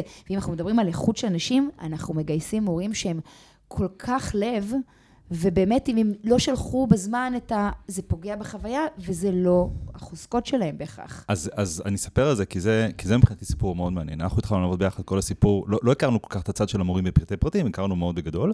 ואז אני זוכר שאת באת ואמרת לי, תקשיב, יש לנו את כל הנושא של ההקלטות של השיעורים. סטודנטים שלומדים בזום, המורים אחר כך מעלים את ההקלטות ל Dropbox, ו, אה, והם צריכים לזכור, והסטודנטים שואלים איפה, וזה, וזה מרעיש המון את המורה ואת השירות לקוחות, וזה מאוד בעייתי. היו שעזבו אפילו בגלל שהם לא הסכימו, זה היה קשה מדי. כי, כי זה סיזיפי, כי זה באמת אה, נורא נורא סיזיפי, ואני זוכר שבאת ואמרת, ניסינו לעשות איזה תהליך של אוטומציה לדבר הזה, וזה לא כל כך הולך, האם אתם יכולים גם, אבל כמובן שהתשובה שלנו היא... כמו ברור. כל אתגר שהצבת בפנינו, התשובה שלנו הייתה כן. אה, ובנינו איזה בעצם system ש... א', ברגע שנפתחת כיתה, נכנסת למלאי, כיתה חדשה ב-Airtable, אוטומטית נוצר לה זום וכל המידע חוזר ל-Airtable, ואז אנחנו יודעים איך, והתחברנו לאיבנטים של זום, שאומר בעצם שיעור הסתיים ויש הקלטה, ואז אנחנו יודעים בדיוק, אה, כשהוא מסתיים לפי המזהה, לאיזה כיתה זה שייך, מעלים את זה ל-Vimeo, עושים, אה, מעלים את זה ל-Airtable, ואז נוצר דשבורד שנוצר בצורה אוטומטית. ו, ושחררנו את הסיסטם הזה לדרך, ורחל בזמנו הייתה אצלכם, והיא ככה הייתה, לקחה על עצמה לבדוק את כל הדברים, ונתנו כל הפידבקים, והעלתה את זה לאוויר, וניהלה את זה אל מול המורים. וכמה שבועות אחר כך היא שלחה לנו אה, צילום, צילום מסך מהתכתבות וואטסאפ, ב, ב, בקבוצת וואטסאפ של המורים, שהם פשוט כותבים שם, וואו, איזה מדהים, אני לא יודע אם אף אחד לא, אף אחד לא העיר על זה עדיין, שבעצם אין יותר את הקטע של הדרופבוקס, mm-hmm. ולא צריך לעלות ידנית. והיא ממש הראתה לנו שהמורים כותבים, כן, זה מדהים, כן, זה מעולה, איזה יופי. ושכלנו את זה, כמובן שגרגרנו אה, מרוב עונג, וזה היה ממש ממש כיף לראות את זה, כי זה האימפקט של העבודה, אבל אז אתה מבין את מה שאת אומרת של טאלנטים ואנשים שמאוד טובים ממה שהם עושים, לא רוצים להתעסק עם כל השיט שמסביב. אתה גם כל כך שוחק אותם, כי גם אצלנו המורים עושים עוד דברים, הם שחקנים, הם בבאים, יש להם חברות, כאילו, זה באמת אנשים שהם... אה, אה, וגם היום אנחנו גם משים אנשים בכל העולם, אז כן. איך תנהל ותתחיל להתעסק בכל הדברים האלו. אמ, וגם מה שאני חושבת היה גם באמת אה, מחמאה ענקית לכם, זה שכל הזמן ראית צעד אחד קדימה. זאת אומרת, אני לא יודעת מה אני לא יודעת, אני כן. לא יודעת איזה אוטומציות אני יכולה להטמיע. אני לא יודעת איך אני יכולה להיות חכמה יותר בדברים האלו, והיום שיש לנו צוות מדהים, כמו גל, שכבר חי את כל עולם ה... ממש. יכולנו להכשיר אנשים שכבר עובדים צמוד. זה היה בעצם החשש הכי גדול שלי ממערכות ענקיות, שאתה כל הזמן צריך להתאים, התחושה היא שאתה צריך להתאים אליהם, הם אומרים לך, אנחנו נעשה את הכל לפי מה שאתה צריך, אבל אתה צריך כל כך להבין איך המערכת חושבת, ויש להם דברים... אני נורא פחדתי מהדברים האלה, ונורא רציתי את ה-agile thinking הזה, רציתי נורא את, ה, את הגמישות, תדברו בשפה שלנו, תדברו ב, ב, במונחים שלנו, תדריכו אותנו. ואני חושבת שזה מה ש... זה מה שהם מחפשים בסופו של דבר. נכון. ו- והנה, זה עוד סלייס, וזה המורים, וכאילו, לא משנה עכשיו, עכשיו אנחנו מתעסקים, ב- אני חושבת שאני יכולה לחשוב על 15 סלייסים של אוטומציות גדולות, שבכל אחד יש אולי מיליון חלקים. כן, והקטע של המורים עשה שינוי מאוד מאוד משמעותי. גם היום המורים מתייגים אפילו את איכות התלמיד, כדי שאנחנו נדע, זה ממש כאילו... אה, אם, אם, זה, מו, זה יורד אחר כך למכירות, ומכירות בוודאי. יודעות. תוצ... אל... אי אפשר לרשום את התלמיד הזה, כן. הוא לא זה. זאת אומרת, יש סייקל כל כך איכותי של בחינת איכות התלמידים, כי אצלנו הכיתה לא יכולה להיות לא, לא, לא מושלמת מבחינת אה, אנשים. לא הומוגנית, כזה- אני חושב.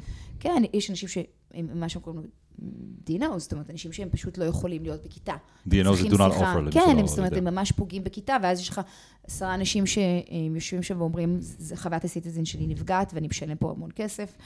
אתה חייב לקחת אחריות הדברים האלו, ואתה לא יכול בלי המורה. מלא אוטומציות, אפילו אוטומציות של תלמיד נעלם, או תלמיד לא מגיע, מייל שכאילו, הצוות שלי לא יודע איך להתמודד עם זה, ואתה אומרת, אבל הוא, הוא לא הגיע שלושה שיעורים, איך, איך לא כתבת לו וואטסאפ? דודו, בוא נדבר. אנחנו חייבים לייצר כן. פה אוטומציה של missed two classes. זאת אומרת, אה, כשאתה מבין, וזו שפה שגם אנחנו נורא למדנו לדבר אותה פנימית, עם, עם, עם, איתכם כמנטורים, אה, שידענו פתאום להבין ש, שאנחנו יכולים לשאול את השאלות האלו. רגע, איך אנחנו בונים פה system שאף תלמיד לא נעלם? שתלמיד נעלם, הוא מקבל פתאום תשומת לב, אני כאילו, עולם השירות שלי אומר, just checking you're okay, זאת אומרת, איפה למורים שלי יש זמן לעשות דבר נכון. כזה? וזה מרגש אותו, והוא חוזר, ויש עולם פסיכולוגי שבכלל אומר שהם נעלמים כשקשה להם, לא כשהם נכון. באמת לא רוצים. נכון.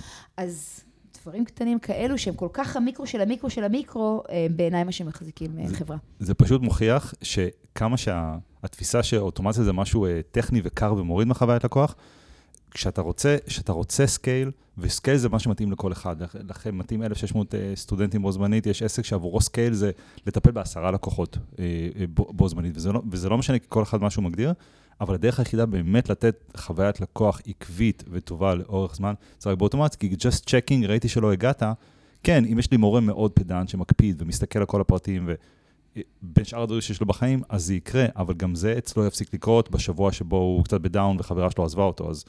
ואוטומציה, זה, זה לא קורה.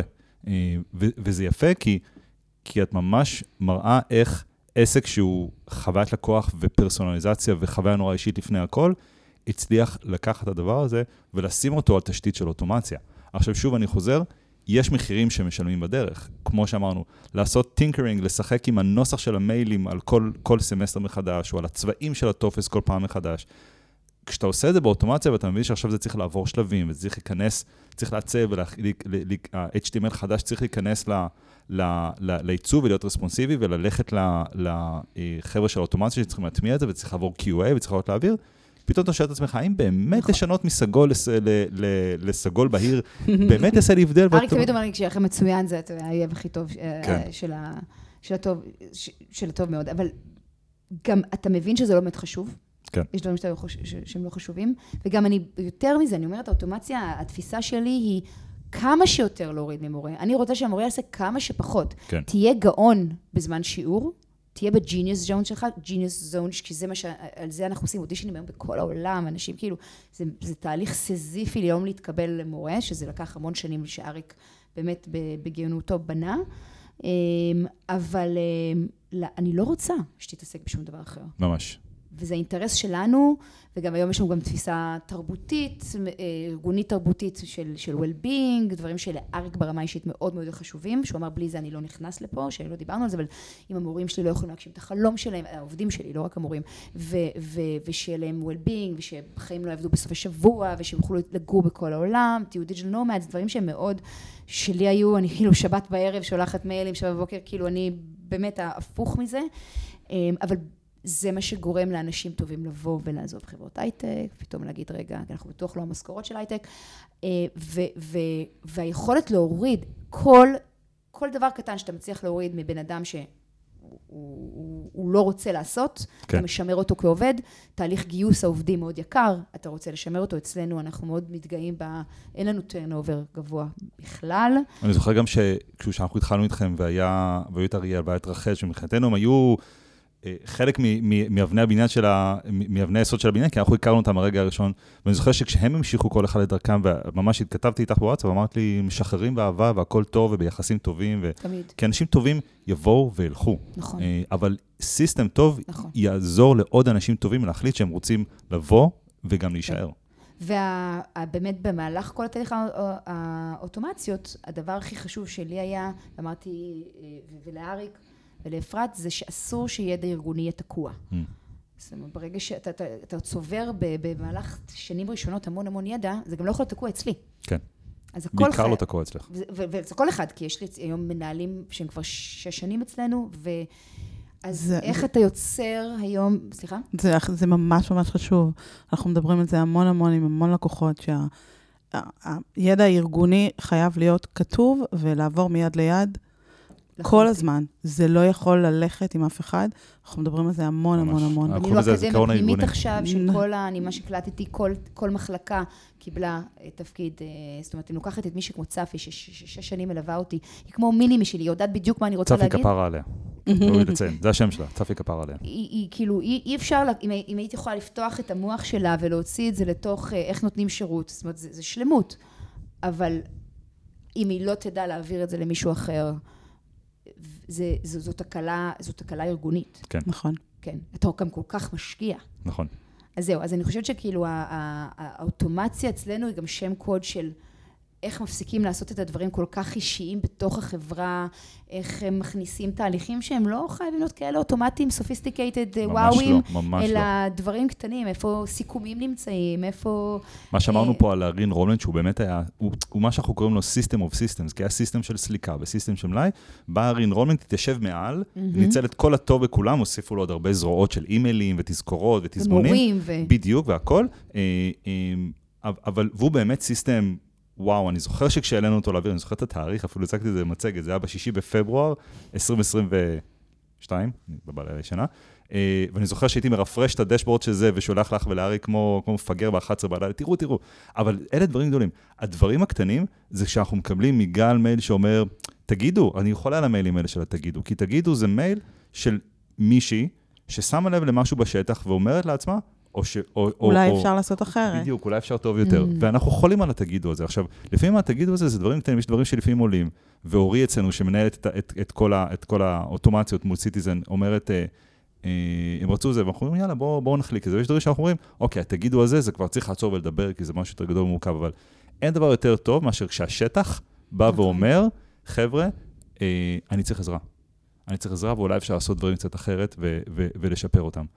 לפני משהו כמו חצי שנה, אולי אני לא מדייק בזמנים, אה, ראיתי פוסט מאוד אה, יפה ממך, שאת העלית לדעתי או לפייסבוק או ללינקדאין, שעברתם להיות חברה של אה, ארבעה ימים בשבוע. Mm-hmm.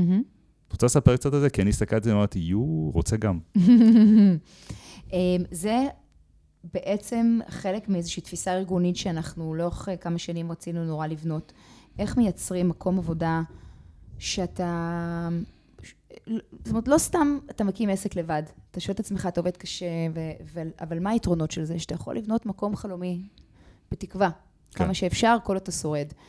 וזה צד שאריק מאוד הטמיע ומאוד הוציא מאיתנו, אבל זה באמת היה הרצון, אה, והוא מאוד ידע להגדיר את זה, הוא, בא, הוא מנכ"ל בית ספר לפסיכולוגיה חיובית, של טל בן שחר לפני כן, זאת אומרת, הוא, הוא בא עם המון ידע על איך לגרום לעובדים להיות מאושרים. אוקיי. Okay.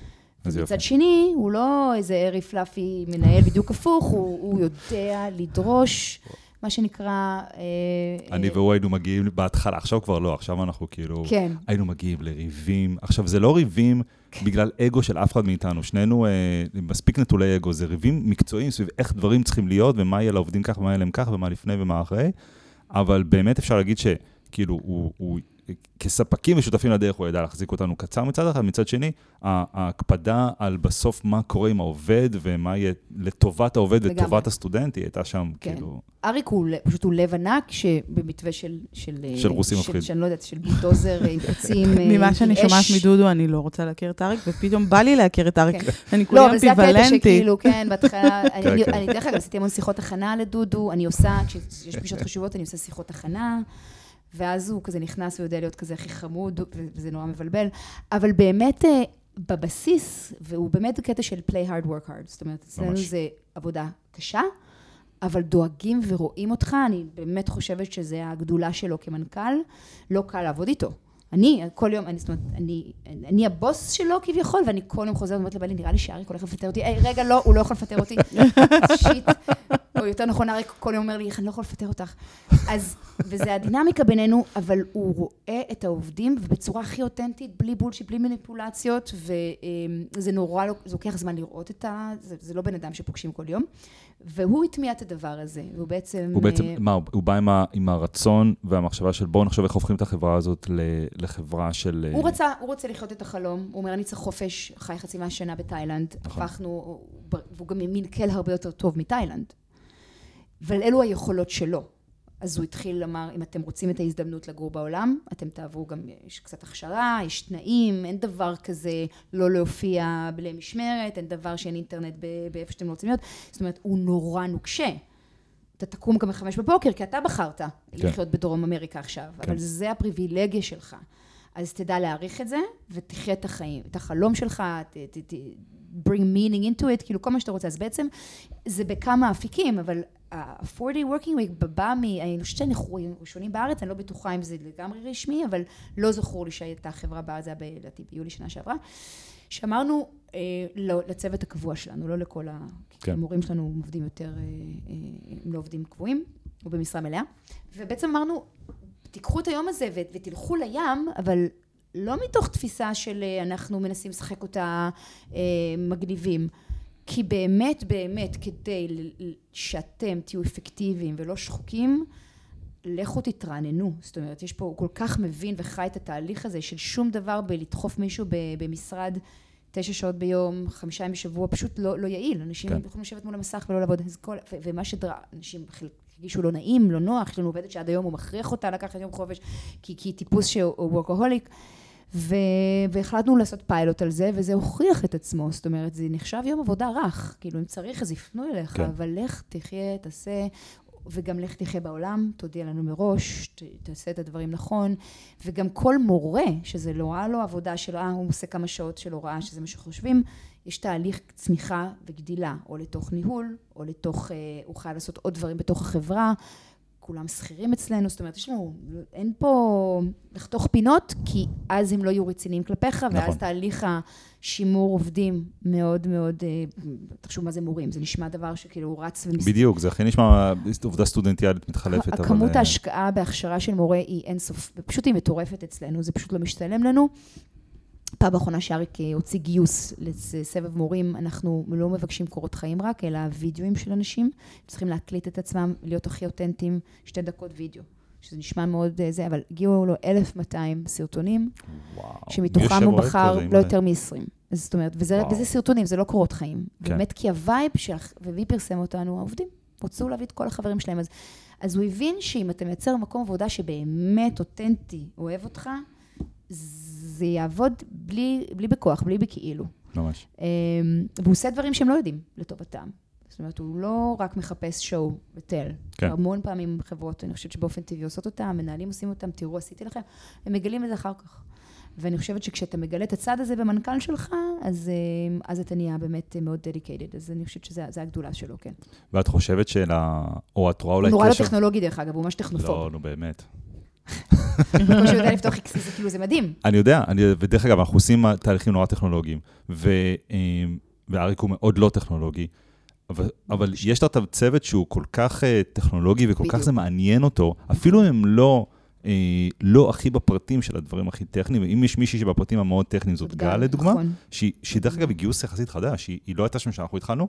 לא אה, יכולנו לגייס מישהו כזאת. נכון, אבל היא- היא מישהי זה לא- שיש לה את את ההבנה של ה- של ה- של העסק והחברה והתהליך שעובד, ומצד שני את הצמא הטכנולוגי, היא לא ידעה אוטומציה, היא באה אלינו Mhm. לקורס ללמוד אוטומציה, והתחילה Mhm. לתרגל, והייתה מגיעה ל- ל- לוובינר שאלות ותשובות עם ענת, וטוחנת אותה בשאלות, אה, כי היה לה את הצמא הזה, וסוף סוף היה אה, עם מה להזין את הצמא. נכון. ומה ש... אה, אז א', באמת, אם, אם יש לכם מנכ"ל שהוא לא טכנולוגי מאוד, כן. חייב להיות תחתיו צוות שהוא חזק טכנולוגית, או לפחות מאוד מאוד סקרן טכנולוגית ומוכן לעבור דרך האי-נוחות של ללמוד משהו שהם לא יודעים, כי, כי טכנולוגיה באופן כללי וגם אוטומציה, שזה משהו נורא נורא חדש. מבחינת התפיסה והחשיבה, הזאת, הוא חייב להיות שם, כי, אה, כי אני חושב שאם אריק היה נגיד מאוד טכנולוגי, אם המנכ"ל היה מאוד טכנולוגי, לא בהכרח זה היה מצב יותר טוב. נכון, כי הוא היה נכון, יותר מדי נכנס לפרטים, ו- נכון, וזה לא נכון. היה בהכרח יותר טוב. מה שאני רוצה לדעת זה אם את בצורה כזאת או אחרת רואה אולי אה, קשר בין האוטומציה והתהליכים שנוצרו, לבין היכולת לבוא ולהגיד, אנחנו עכשיו הופכים להיות חברה של ארבעה ימים בשבוע. אם יש, האם יש קורלציה כלשהי? אני חושבת שזה קרה כשהתחלנו להרגיש אה, נוחות מסוימת, איזושהי שגרה שהדברים עובדים, כי גם לא לעבוד יום, אה, זאת אומרת, זה אף פעם לא קורה ביחד. כן, ברור. חברה- אין, אין, אין יום שהמשרדים של סיטיזן סגורים ואף אחד לא נמצא ולא עונה נכון, לטלפון. נכון. את האמת, אני חושבת שספציפית אה, אצלנו זה בא מ- מ- מרצון ל- לשפר את היכולת גיוס ואת האיכות חיים. זה לא יכל להיות אה, אם היינו במצב ממש קטסטרופלי שאנחנו ב- בצורה... ב- זאת אומרת, בקריסות. בגלל שיש אוטומציות, אז אה, הצורך שלך לשלוט כל הזמן, ואני צריך לשלוח ללקוח ככה, או מיילים, כן. ואשת מכירות יכולה להיות בחופש יום בשבוע, כי אם- בגלל שהיא שלחה link payment סליקה. ללקוח, והוא ביום חופש שלה בוחר אה, להירשם, הוא מקבל את כל החוויה החלקה בדיוק. הזו, לא צריך ולכן לחכות לה. זה אפשר את ה... בדיוק, יש להם את הגמישות. אה, זה כמובן גם מאפשר להם הרבה יותר זמן לעשות גם אה, אה, עבודה מול לקוחות שהם צריכים, בכלל לא דיברנו על new leads, על לידים חדשים, שם צריך להיות הפוקוס שלהם. כן. הם רק היום מקבלים בעצם את ה- את ה-re-enroll מהתלמידים הקיימים, שאנחנו לא, כל האוטומציות לא עובדות עליהם, ואז הם מקבלים את מה שנקרא leftovers של, ליד, של, של תלמידים שפשוט חייב כן, שווה איקס זמן. ידנית, וזה, וזה חשוב, הם כנראה צריכים את התשומת לב, כנראה שיש להם בעיות, שהן לא פתירות בשום אוטומציה, שהן צריכות שירות לקוחות, וזה פאנל מדהים, כי יש לנו ממש רשימה מזוקקת היום של מי חייב לפנות אליו אחרי שהוא עבר. XYZ. אה, ולניו ליד יש להם זמן גם לעשות פולו-אפים, מה שלא היה בעבר. נכון, עם הרבה אוטו- עם אוטומציות, גם של ברור, מיילים וכולי אבל וכולי, עדיין, אם. בן אדם צריך את השיחה השנייה בשביל לסגור, אז יש את הזמן לזה. לחלוטין, לחלוטין. אני, אנחנו uh, עובדים עכשיו איתכם עם הצוות על, על כל עניין של, אמרתי קודם, של האתר, ב-LMS וה-e-learning וכל הלימוד שם. ואחד הדברים שהוספנו שם ברמת האוטומציה, באמת, מעבר ל-Welcome emails ולכל הדברים שמגיעים כשבן אדם רוכש, גם uh, קורס מסוים שיפתח לו מיד באתר, ומיד הוא יוכל לבוא ולהתחיל ללמוד ולראות דברים ולהיכנס לראש, כי, כי עכשיו אנחנו לוקחים את הזמן בין מתי שבן אדם אומר, רוצה אני, שזה אומר שהוא סלק, לבין מתי שמתחיל הקורס שלו בפועל, כי זה אף פעם לא... Uh, uh, באותו יום. זה, זה לא קורס שמתחיל אה, אה, אונליין לגמרי ובאותו יום, לא במוצרים האלו, כן? יש לכם את המוצרים שאנשים קונים וצורכים אותם בקצב שלהם, אבל לקחנו את הזמן הזה אה, והתחלנו למלא אותו כבר בעולם תוכן של Citizen ובלימוד ובערך ובמשהו שיכול אפילו לתרגל אותו בבית. עכשיו, רק זה עולם ש, אה, אה, שברגע שיצרת לו את התשתית ואת הסיסטם ובכלל את החשיבה, אה, אתה יכול להוסיף שם עוד המון דברים. עכשיו, נכון. אפשר להוסיף שם אחר כך קוויזים או, או, או דברים כאלה ואחרים ודברים נורא נורא חווייתיים, שלוקחים את העולם הזה של החוויה ועוד יותר ממלאים את, את העולם של הסטודנט ב, ב, בתוכן וב, ובעשייה וב, ובכיף וב, ובהבנה של, וואו, עשיתי החלטה נכונה שהחלטתי לבוא היום ללמוד עם החבר'ה האלה, אפילו שהקורס שלי מתחיל רק בעוד שלושה שבועות. נכון. מעבר לזה, האוטומציות באמת נתנו מקום לפיתוח עסקי. זאת אומרת, זה משהו שלא הייתם מצליחים לחשוב, נכון. אם לא היו, אם לא היה בסיס כל כך חזק כן. של כל שאר הדברים. כל האוטומציות גם של דוחות, שגם דברים שלנו, נגענו, אה, אה, לא היה לנו שנים דוח שמשקף בצורה נכונה אה, מה הולך. כן, זה ממש היה תחושת, וזה אריק נורא סבל מזה. נכון. וזה לקח שנים, כי עד שכל הבסיס של המערכות, וכל כך הרבה מערכות, אה, התחברו ביחד. בדיוק, כשהם, כשהם, רק כשהן מתחברות ממש טוב, אתה יכול לייצר דוחות, וזה ממש, אפילו לאחרונה.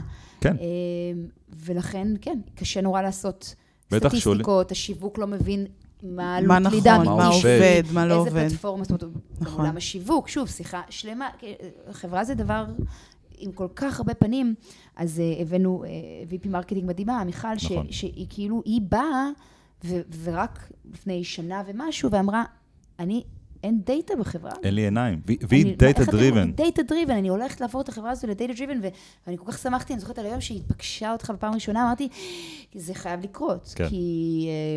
ו- ובעצם היום, היא, היא, איזה אושר יש לה שהיא יכולה לתת את הדקויות של כמה lead וזה, והפלטפורמה, וגוגל הביא ככה, ופייסבוק הביא ככה, ואנחנו, ויש לנו צוות לא קטן שמתעסק בזה, ואי אפשר לעשות את זה בלי מערכות. ממש, ואני אני זוכר, התהליך הזה של הדשבורדים שעשינו, הוא היה תהליך, הוא היה תהליך סזיפי וארוך, ו- והוא היה סזיפי וארוך כשהוא היה מונח כבר על תשתיות שהן ברות ניהול. כלומר, הדאטה נמצא שם, בניגוד, נגיד, למצב הראשוני, מה שהיה- שאתם התחלתם, שהדאטה באמת לא היה, לא היה מאיפה להביא אותו. אז כשנכנסנו לפעילות של הדשבורדים, ושמיכל הגיעה, הדאטה כבר היה שם, או 95% מהדאטה היה שם, וה-5% עוד היה צריך להשלים. ועדיין זו הייתה פעולה סיזיפית, ארוכה, היא לקחה הרבה זמן, אבל עצם העובדה ש... אה, אני התנתקתי מהפעילות של הדשבורדים בשלב מסוים, כשזה הגיע מאוד לדברים שקשורים לעלויות לידים ולפלטפורמות, מהמם. ומיכל כבר לא הייתה צריכה אותי, ועברו הרבה חודשים מאז, ולא שמעתי ממנה, ואני יודע שאם הייתה בעיה, הייתה אומרת לי, דודו, יש לי בעיה עם הדאטה, ועצם זה שלא שמעתי ממנה, ומצד שני, אני יודע שעושים עוד ועוד דברים, ויוצאים עם, עם, שוב, עם מוצרים ועם ליינים, וערוצי, דיברנו קצת על ערוצי שיווק לפני, ו... אה, זה אומר שההשקעה הזאת שווה כמה שזה היה עבודה באמת מאוד מאוד מאוד סיזיפית, לבוא ולקחת את כל המידע ולהביא אותו למקום שמי שמסתכל עליו, שזה לצורך העניין, זה אריק, זה מיכל, זאת את, מבין מה קורה בחברה. בלי להיכנס לפרטי פרטים בדיוק של הסטודנט הזה או אחר, מבין מה קורה בחברה ומה מצבנו. אני זוכר שכשרק התחלנו עם הדשבורדים, וראינו קצת אחוזי המרה של אה, כל מיני דברים, ואריק אמר, אני זוכר, שהוא, אני זוכר שאתה הייתי בשיחה הזאת אפילו עדיין, ואני זוכר את אריק מסתובב ואומר לך, תמר, אם אלה אחוזי המרה שלנו באמת, צריך לתקף את המידע הזה, אני לא סומך עליו עדיין. אם אלה אחוזי המרה שלנו, אני מכפיל תקציבי שיווק. עכשיו, צריך לעשות עבודת התיקוף כן. ברחל בתך הקטנה, נכון. אבל הנה משהו. שכמו שענת אמרה, זה, זה כאילו הפיתוח העסקי, זה כבר, אוקיי, נכון. זה מה שאנחנו יכולים לעשות, שווה לנו לעשות את הקפיצה הבאה. נכון.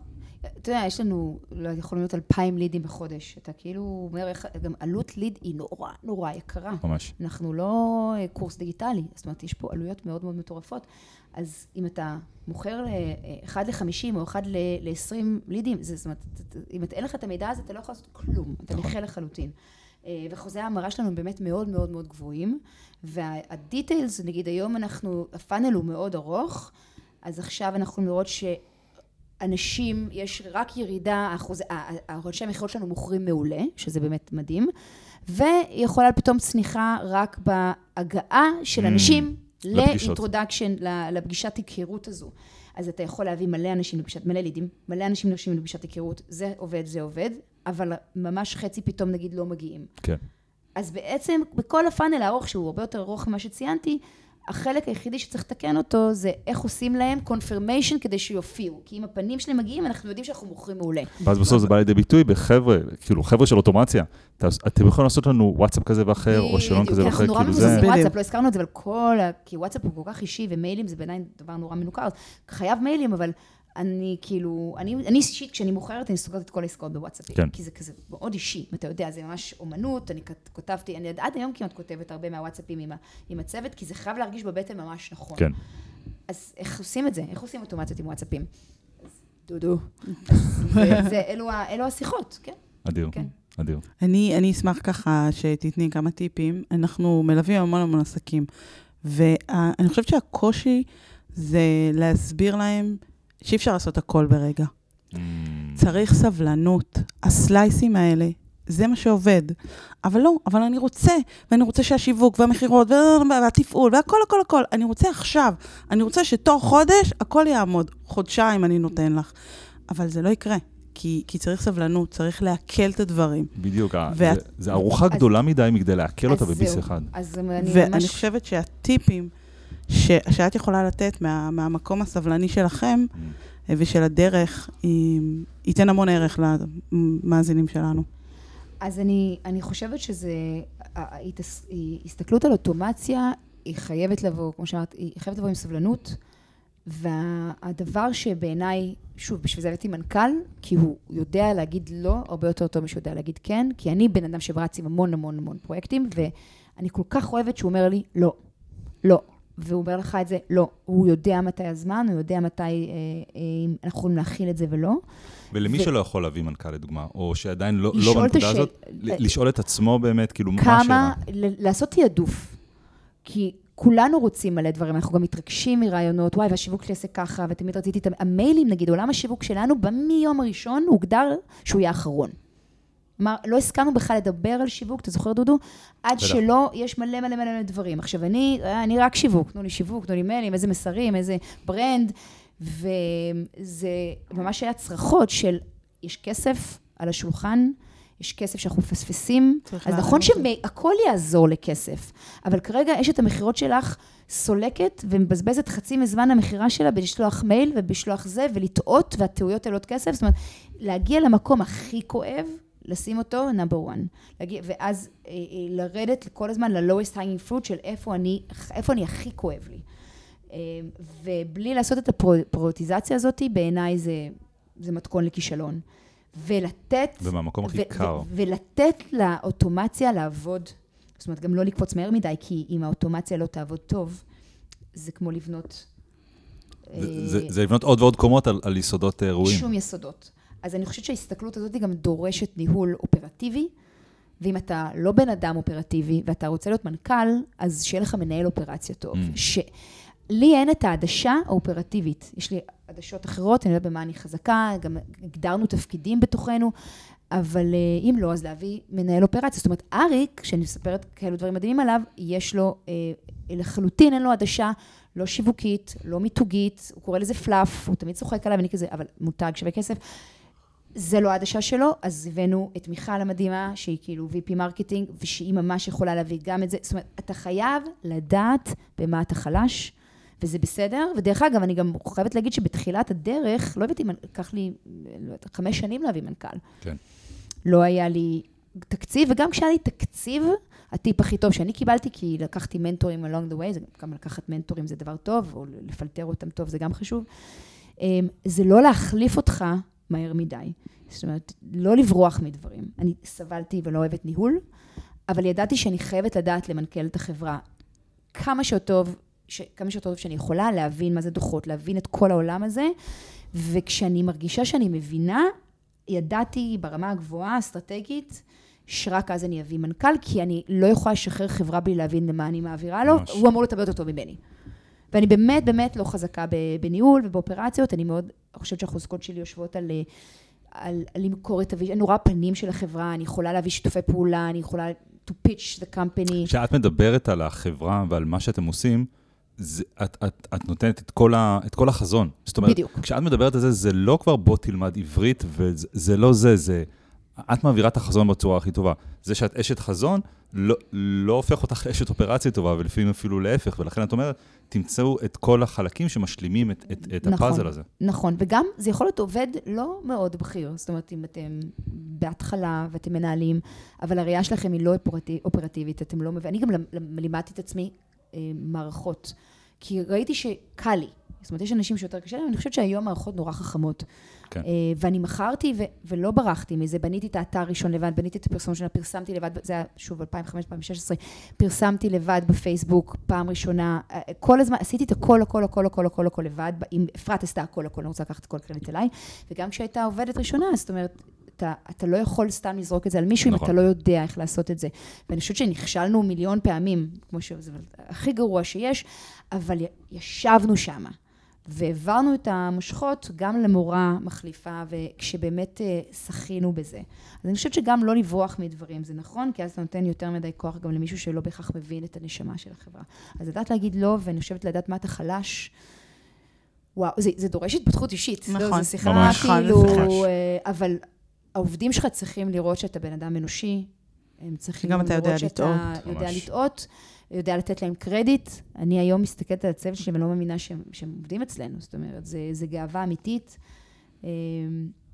ו- ואני מאוד אוהבת לעבוד עם אנשים שיודעים יותר ממני, יותר ממני. זאת אומרת, אין לי אגו, ב- אני ממש אוהבת שמתווכחים איתי.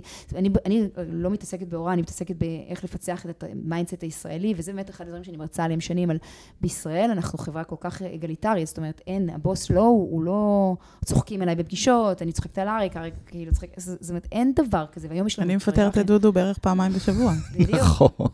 וזה, וזה מייצר אווירה מאוד מאוד נעימה, אני חושבת, של לעבוד, וזה כוח הישראלי, זאת אומרת, בתוך עולם ישראלי, שדרך אגב, זה גם הקושי כשהם חוברים לאמריקאים, או שמעסיקים בינלאומיים, או שחברות גדלות, ופתאום מביאים אנשים מתרבויות שונות, שוב, זאת באמת שיחה אחרת, שם מתחילות הבעיות. כי בא מישהו אמריקאי ואומר, איפה הפרוסס, איפה הדיוק, איפה התהליך, ואז בא הישראלי ואומר, רגע, בוא נרוץ. יהיה בסדר, אח שלי. אז האוטומציות, ובאמת, ה... אני חושבת שהדיוק באוטומציות, בתהליך שעשינו, רצנו, אבל היה דיוק בתהליך, ידענו כן. איפה לחתוך, ידענו איפה לא להתעכב, דברים שאני חושבת שבוא נגיד בתרבויות אחרות היו מתעכבים הרבה יותר. אמ, אז היה פה דרינג, היה פה יז... התנהלות מאוד יזמית של אנחנו קופצים נורא רחוק נורא מהר. נכון. הכפלנו את החברה בשבע, פי שבע בשנתיים. מטורף. וואו. זה, זה, זה מסוכן. גדלנו לכמעט 100 עובדים, מתשעה עובדים בשנתיים, זאת אומרת, זה, זה אולי שלוש שנים. אז אמ, כן. אני חושב שאחד הדברים שאנחנו רואים בעבודה איתכם זה את ה... שכשמבלים עם לקוח הרבה זמן, ושוב, אנחנו כמעט שנתיים ביחד, ב- ב- ברמות כאלה ואחרות, לפעמים יותר אינטנסיבי, לפעמים פחות, כן. אבל אה, היכולת גם לרוץ קדימה, וגם כל הזמן להיות עם עין, עם העין על, מש, על ה deliveries שכבר היו, ואיך הצוות עובד איתם, והאם זה עובד להם, ואיזה טוויקים או דיוקים אולי צריך לעשות, ושיחה, סליחה, ויכוח שהיה לנו עם צפי לפני mm-hmm. אה, כמה חודשים, שקשור לאחד התהליכים שהעלינו שנה לפני לאוויר. בשנה ההיא, הם למדו, אנחנו למדנו, והבנו שצריך לעשות tweaking לתהליך הזה ולת... ולתקן אותו, כי משהו בו לא היה מדויק. אגב, בסוף ברמה הטכנית זה לא היה כזה וואו, זה היה... אה, אה, אבל זה מהותית חשוב, והסתכלנו כולנו על האפיון שממנו התחלנו, mm-hmm. ואמרנו, אוקיי, אה, זה מקרה קלאסי של כולם צודקים, אבל. כולם צודקים, אבל בשטח ראינו בסוף, בפועל אחר כך, שדברים עובדים טיפה אחרת. אז היכולת להיות לאורך זמן, לבלות, לרוץ קדימה, אבל כל הזמן להיות עם עין אחת אחורה על מה קורה mm-hmm. ואיך הולך. לחבק זה... את הפידבקים מהשטח, זה כן. כל כך חשוב. ממש, ממש. גם, גם ב... וזה זהה גם לעולם המוצר שלך, זאת אומרת, אה, אני, מה שאפרת עשתה עם שני אנשים, הקסם הזה חייב להתבטא ב... ב... באלפי אנשים, כן. ואלפים. ו- ו- ו- וזה צריך להתבטא באוטומציות, וזה צריך להתבטא באנג'ישים הטכניים. זאת אומרת, אתה, אתה חייב לדעת מאיפה באת ו- ומה אתה מביא, ו- ולא להתפשר, זאת אומרת, לא ליפול לפח של אה, רק כסף, כסף ממש. אה, מניע אותך. כמובן שכסף, אריק פותח את הבוקר, ואיפה הכסף?